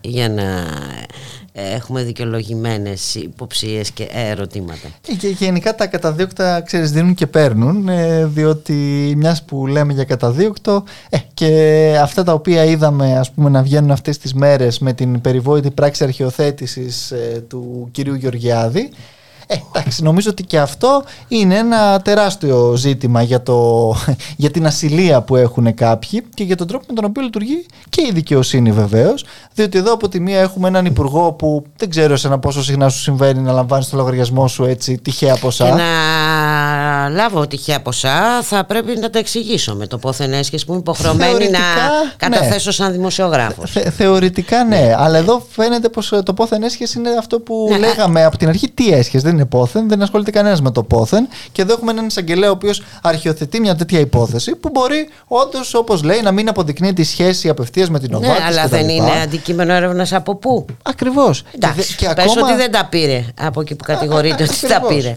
από πού; Και ακόμα μπουλικα και το γεγονός ότι ένας υπουργός μιας κυβέρνησης με, πράξη εισαγγελική ε, καταδεικνύεται το ότι έχει ποσά άγνωστα ή ακόμα και προϊόν φοροδιαφυγής, όπως ο ίδιος ο εισαγγελέας λέει μέσα στην πράξη του. Αυτό δεν είναι κάτι δηλαδή που πρέπει να ερευνηθεί στη συνέχεια. Εγώ τους λέω για την υπόθεση Νοβάρτης, για, για μια άλλη άσχετη δικογραφία, για το πόθεν έσχεση του κ. Γεωργιάδη, για το από πού προέρχονται αυτά τα ποσά, αν έχουν φορολογηθεί νόμιμα και όλα τα σχετικά. Διότι εντάξει, πραγματικά έχουμε φτάσει σε ένα σημείο να φωνάζει ο κύριος Γεωργιάδης να ζητάει συγγνώμες, έτσι, τη στιγμή που ουσιαστικά έχουν βρεθεί 350.000 στο λογαριασμό του αγνώστου προελεύσεως. Εντάξει, δηλαδή. Ε, ε, θα, θα, θα και μερικές και γνωστής προελεύσεως. Και μερικές. Έχεις δίκιο. Sky, πούμε. Και γνωστής προελεύσεως από τον ε, Sky, ο οποίος δεν κατάλαβε επίσης τι ακριβώς απάντηση μας έδωσε, ότι ήταν για ένα. Δηλαδή έπρεπε ο Sky να τα βάλει τα χρήματα στον κύριο Γεωργιάδη, δεν μπορούσε να τα βάλει στην κυρία Μανολίδου απευθείας. Έπρεπε να γίνει αυτό το. Κοίταξε, το θέμα είναι ότι μας περνάνε για εντελώς ηλίθιους όμως, Μιχάλη Κρυθαρίδη και αυτό δεν μπορεί να γίνει ναι, ανεκτό για πολύ, φτάνει δηλαδή. νομίζω ότι ε. δεν γίνεται, ε, διότι εντάξει, κανέναν δεν πείθει η, η λογική και η δικαιολογία του «Α, βρέθηκαν πόσα έτσι τυχαία στο λογαριασμό μου, λες και βρέχει από κάπου χρήματα που μόνο ο κύριος Γεωργιάδης γνωρίζει και έχει στείλει το IBAN του». Αλλά σε κάθε περίπτωση, ξαναλέω ότι εδώ υπάρχουν πάρα πολλά ζητήματα και πέρα δηλαδή από τα ίδια ε, τα ζητήματα της, της πολιτείας και του κύριου Γεωργιάδη και ζητήματα για άλλη μια φορά δυστυχώς και για τον τρόπο με τον οποίο λειτουργεί η δικαιοσύνη, η οποία ε, μάλλον για άλλη μια φορά παριστάνει το μακρύ χέρι της, ε, του κράτους και της εξουσίας, ε, Μπούλικα. Και σήμερα να πούμε ότι έφυγε από Να πάμε σε, σε ένα άλλο πρότυπο δικαστικού, έτσι. ναι, ακριβώς ε, αυτό. Νομίζω ότι ταιριάζει. Ναι, ναι. Ε, έφυγε λοιπόν από τη ζωή σε ηλικία 93 ετών ο πρώην πρόεδρος της Δημοκρατίας Χρήστος Αρτζετάκης. Ε, θα τον θυμόμαστε για την παραδειγματική γενναιότητα με την οποία αντιμετώπισε την υπόθεση δολοφονίας του Γρηγόρη Λαμπράκη. Ακριβώς, όπου σε άλλες συνθήκες, έτσι πολύ πιο τρομοκρατικές αν θέλεις μπουλικά, ε, φάνηκε το, το σθένος που μπορούσε να υπάρξει έτσι σε έναν δικαστικό λειτουργό ακριβώς για να οδηγήσει στην αποκάλυψη και όχι στη συγκάλυψη της δολοφονίας τότε ακριβώς του, του βουλευτή της, ε, της ΕΔΑ και γι' αυτό ε, πράγματι ο Χρήστος Σαρτζετάκης θα μείνει σίγουρα και στην συλλογική μας μνήμη και στην ιστορία του τόπου ε, ως αυτός ο άνθρωπος και βεβαίως και ως ο άνθρωπος ο οποίος ε, παράλληλα είχε βέβαια και ε, σημαντική, έτσι, σημαντικό αγώνα κατά της δικτατορίας και της χούντας τότε των, ε, των συνταγματαρχών ε, Μπουλικά. Και βέβαια και τη στάση που κράτησε και για την ε, υπόθεση έκδοσης του Ρόλφ Πόλε κατηγορούμενο για τρομοκρατική ναι. δράση. Ε, επειδή χρειαζόμαστε όμως τις ευχάριστες ειδήσεις, πάμε αμέσως στην ε, Κρήτη. Να καλωσορίσουμε την κυρία Αθηνά Γιαννουλάκη, είναι πρόεδρος του Συλλόγου Εργαζομένων του ΣΟΤΑ του νομού Χανίων. Είχαμε μια ευχάριστη απόφαση δικαστική. Καλό μεσημέρι κυρία Γιαννουλάκη. Αναφέρομαι στην υπόθεση Ροζανέρα βέβαια. Αναφέρεστε στην υπόθεση Ρόζα Νέρα σε μια κατάληψη που κρατάει εδώ και 16 χρόνια στην πόλη των Χανίων και είναι μια κατάληψη που έχει αγκαλιάσει και συλλειτουργεί ένα μεγάλο μέρος των πολιτών της πόλης και των, των Χανίων και ολόκληρου του νομού. Και είχαμε ένα ευχάριστο γεγονός το ότι αθωώθηκαν ε, 16 συμπολίτες μας ε, που είχαν κατηγορηθεί ότι είχαν καταλάβει το χώρο όταν το 2020 η αστυνομία είχε πει, είχε κενώσει την κατάληψη, πριν δύο χρόνια δηλαδή, σχεδόν δύο χρόνια, είχε κενώσει την κατάληψη ε, και είχε συλλάβει κάποιο κόσμο. Αυτός, αυτοί οι άνθρωποι δικαζόταν 16 άτομα, ε, οι οποίοι αθώθηκαν, πανηγυρικά αθώθηκαν. Η κατηγορία που τους, ε, ε που τους είχε αποδοθεί ήταν φθορά μνημείου.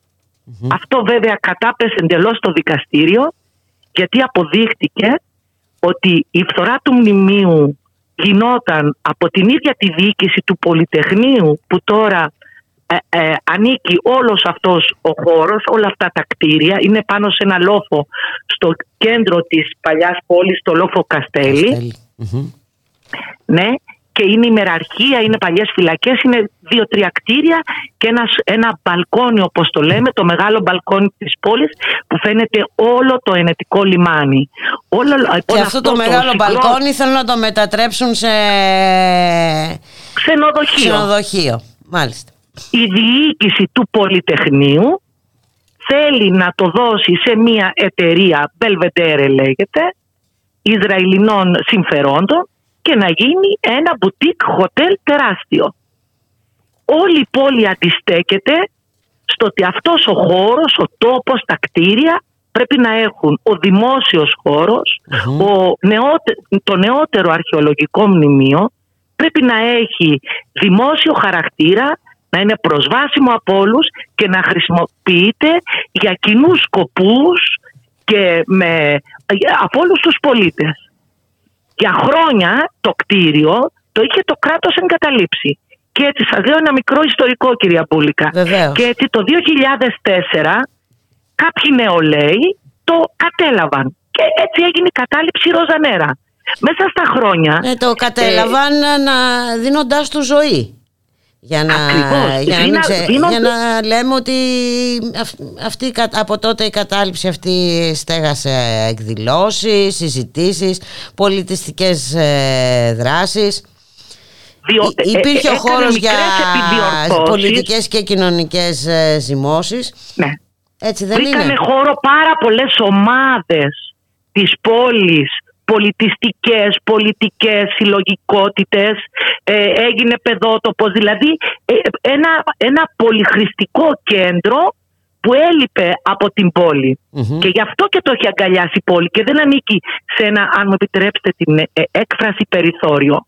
Λοιπόν, το, όμως η, το Πολυτεχνείο που του ανήκε ήρθε και το ε, ενοικίασε στους, σε μια ιδιωτική εταιρεία για να το κάνει ε, ξενοδοχείο και από τότε ξεκίνησαν τα οργανα Από τότε δηλαδή υπάρχει μια ε, αστυνομική επιτήρηση, από τότε υπάρχει μια αναταραχή στο να το πάρουν για να το δώσουν, όχι να φτιαχτούν τα κτίρια για να αποδοθεί στην πόλη. Γιατί εμείς λέμε όλοι σωματεία, συλλογικότητες, ε, πολιτικά κόμματα ε, και έχει δραστηριοποιηθεί πάρα πολύ και το ΜΕΡΑ25 πάνω σε αυτό το ζήτημα. Λέμε ότι να το πάρει το κράτος και να το φτιάξει να είναι είτε βιβλιοθήκη, είτε να πάει το ιστορικό αρχείο. Υπάρχουν διάφορες Μέχρι όμως να γίνει δηλαδή να βρεθούν τα κονδύλια, ο θεματοφύλακας το ότι αυτό το κτίριο λειτουργεί δημόσια είναι η κατάληψη της Ρόζα Νέρα και οι ομάδες που λειτουργούν μέσα σε αυτό το χώρο. Αυτό υπερασπιζόμαστε όλοι οι πόλοι. Σε ό,τι αφορά το σκέλος της χρήσης ε, υπήρξε κάποια ε, απόφαση ε, χθες Όχι, το δικαστήριο, το δικαστήριο μόνο. Κρίθηκε μόνο η υπόθεση των συλληφθέντων. Μάλιστα. Το, το συλληφθέντων. Υπάρχει όμως μια μεγάλη αναταραχή και κινητικότητα στην πόλη και είναι μια πόλη ολόκληρη, ολόκληρη όμως, με αποφάσεις δημοτικών συμβουλίων, με, ε, με αρχαιο, συλλόγους αρχαιολόγων, με το Σύλλογο Αρχιτεκτόνων που είμαστε απέναντι στο να γίνει ξενοδοχείο αυτός ο τόπος. Ανήκει σε όλη την πόλη, τον υπερασπιζόμαστε.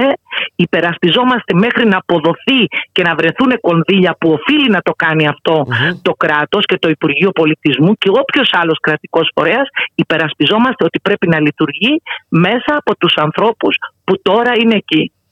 Και βέβαια είναι μια μάχη η οποία έχει ξεκινήσει τώρα με το πολυτεχνειο Είναι πολύ λυπηρό που η διοίκηση του Πολυτεχνείου την δημόσια περιουσία ε, θεωρεί ότι έχει το δικαίωμα να την εκποιήσει και να την νοικιάσει.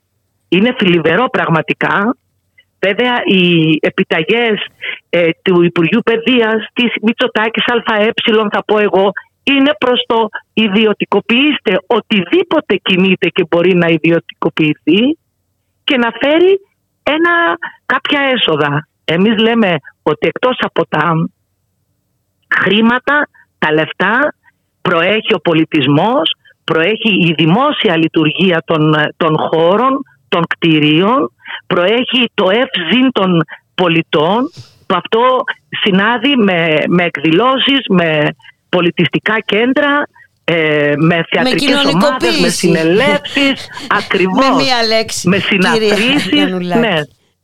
Να ναι. σας ευχαριστήσουμε πάρα πολύ. Και, και εμείς σας ευχαριστούμε. Ε, βέβαια η, η μαγική λέξη θα λέγαμε για την ε, επιτυχή έκβαση αυτής της υπόθεσης είναι ότι σύσσωμοι οι φορείς της ε, πόλης ε, είναι υπέρ της διατήρησης του δημόσιου χαρακτήρα έτσι, και της υπεράσπισης της κατάληψης και Αυτό αν είναι το θετικό. μια κουβέντα τελευταία. Ναι, ε, το, το, το, όπως είπατε, ο, το να υπερασπιστούμε το δημόσιο χώρο το δημόσιο τόπο είναι νομίζω ένα θέμα πολύ επίκαιρο που απλώνεται σε πολλά μέρη όλης της Ελλάδας. Έτσι ακριβώς είναι να σας ευχαριστήσουμε πάρα πολύ. Καλή συνέχεια καλά. κυρία Γιαννουλάκη. Καλή συνέχεια και σε εσάς. Γεια σας. Μιχάλη, έτσι καλά κάναμε και κλείσαμε με μια ευχάριστη είδηση. Ακριβώς ε, και με μια γενναία έτσι, αντίσταση από την τοπική κοινωνία εκεί στα, στα Χανιά. Το καλό είναι ότι όλοι ε, είναι σε αυτή την κατεύθυνση. Έτσι και καταλαβαίνει η πόλη Μπούλικα ότι υπάρχει πραγματικά μεγάλη ανάγκη και υπάρχουν ανάγκες όχι μόνο στα Χανιά και ευρύτερα για, για περισσότερο δημόσιο χώρο και όχι για αυτό τον δίθεν εξευγενισμό που προωθείται μέσα από όλα αυτά τα ε, τις γνωστές επενδύσεις τις οποίες έτσι ποιοι θα έχουν πρόσβαση αν γίνουν αυτά τα, τα boutique hotel Εμείς οι πτωχοί που δεν έχουμε αυτοκίνητο, που δεν έχουμε αυτοκίνητο πώς θα πάμε, πώς θα πάμε; έτσι, έτσι, ακριβώς ε, μπουλικα. Εντάξει, είναι οι, οι αντιφάσεις ε, της, του, του, του, του, του συστήματος. Υπάρχει μια παροιμία που λέει το ψέμα έχει κοντά ποδάρια. Ναι. Ε, Ακριβώς. Ε, και μια που το λες αυτό, αν θες για να, να, ίσως για να κλείσουμε και με αυτό, επειδή ε, έχουμε δεχτεί από χθες και μια επίθεση από την ε, κυρία Κεραμέως, τώρα έχουμε φτάσει στο σημείο η κυρία Κεραμέως να τολμάει να επιτίθεται κιόλας. Όσον αφορά μια τροπολογία, εν πάση περιπτώσει, που ε, κατέθεσε για, για τα βάουτσερ των, ε, των εκπαιδευτικών. Όπου βέβαια η κυρία Από τα οποία ξερούνται οι ιδιωτικοί εκπαιδευτικοί. Και αυτό, αλλά και βέβαια η κυρία Κεραμέο, όπως πάντα συνηθίζει να λέει και τη μισή αλήθεια, διότι οι τροπολογίες που φέρνει η κυβέρνηση συνήθως έχουν Μπορεί να έχουν και κάτι καλό ή κάτι μισό καλό, εν πάση περιπτώσει, αλλά παράλληλα έχουν και πέντε πράγματα άλλα μέσα. Μεταξύ άλλων, μέσα στην τροπολογία ήταν και ε, μία διάταξη η οποία αφορούσε την αξιολόγηση, την απαξιολόγηση όπως λέμε εμείς της κυρίας Κεραμέως ε, στα πανεπιστήμια οπότε προφανώς δεν υπήρχε καμία περίπτωση να ψηφίσουμε κάτι τόσο κατάπτυστο έτσι, ε, της, ε, που, που, που, έφερε η κυρία Κεραμέως όλο μαζί βέβαια για να... Σε ποιο νομοσχέδιο; Ε, του... του κυρίου Γεωργιάδη, Άσχετο, δεν έχει Α. σημασία ξέρεις, δεν, ε, τα έχουμε δει αυτά πολλές φορές, έτσι, αυτό. Ε, αλλά και πέρα από αυτό ακόμα και τα περιβόητα βάουτσερ αυτά τα οποία λέει για τους εκπαιδευτικούς και αυτά αυτά φροντίζει η κυρία Κεραμέως με απευθείας ανάθεση να, να περάσουν και από συγκεκριμένες εταιρείες. Ε, και γενικότερα καλό θα είναι το κράτος να παρέχει έτσι στους, στους πολίτες και στους εκπαιδευτικούς και στους μαθητές όλα όσα πρέπει να τους παράσχει πράγματι για να μπορέσουν να κάνουν την, ε, τη δουλειά τους σωστά έτσι απέναντι στη, στην κοινωνία αλλά αυτό δεν πρέπει να γίνεται με όρους ιδιωτικομανίας και εξυπηρέτησης πολύ συγκεκριμένων συμφερόντων στα οποία η κυρία Κεραμέως έχει πρωταγωνιστήσει όλο αυτό το διάστημα. Έχει μια έφεση προ τα εκεί. Όχι μόνη της ναι, βέβαια. Ναι, Ακολουθώντας το κυβερνητικό μοντέλο. Είναι από τα, Αλλά είναι από τα μαχητικά. Πρωτοκόριτσα της κυβέρνησης αυτό το, το, το, τομέα. Μιχάλη, να σε ευχαριστήσω πάρα πολύ. Εγώ σας ευχαριστώ. Ε, ήρθε η ώρα να αποχαιρετήσουμε τις ακροάτρε και τους ακροατές. Στη ρύθμιση του ήχου ήταν ο Γιώργος Νομικός, στην παραγωγή της εκπομπής Γιάννα Θανασίου, στο μικρόφωνο Ιβουλίκα Μιχαλοπούλου. Να ευχηθούμε σε όλους και όλους να έχουν ένα καλό απόγευμα. Καλώς εχόταν των πραγμάτων θα τα ξαναπούμε αύριο στις 12 το μεσημέρι. Γεια χαρά!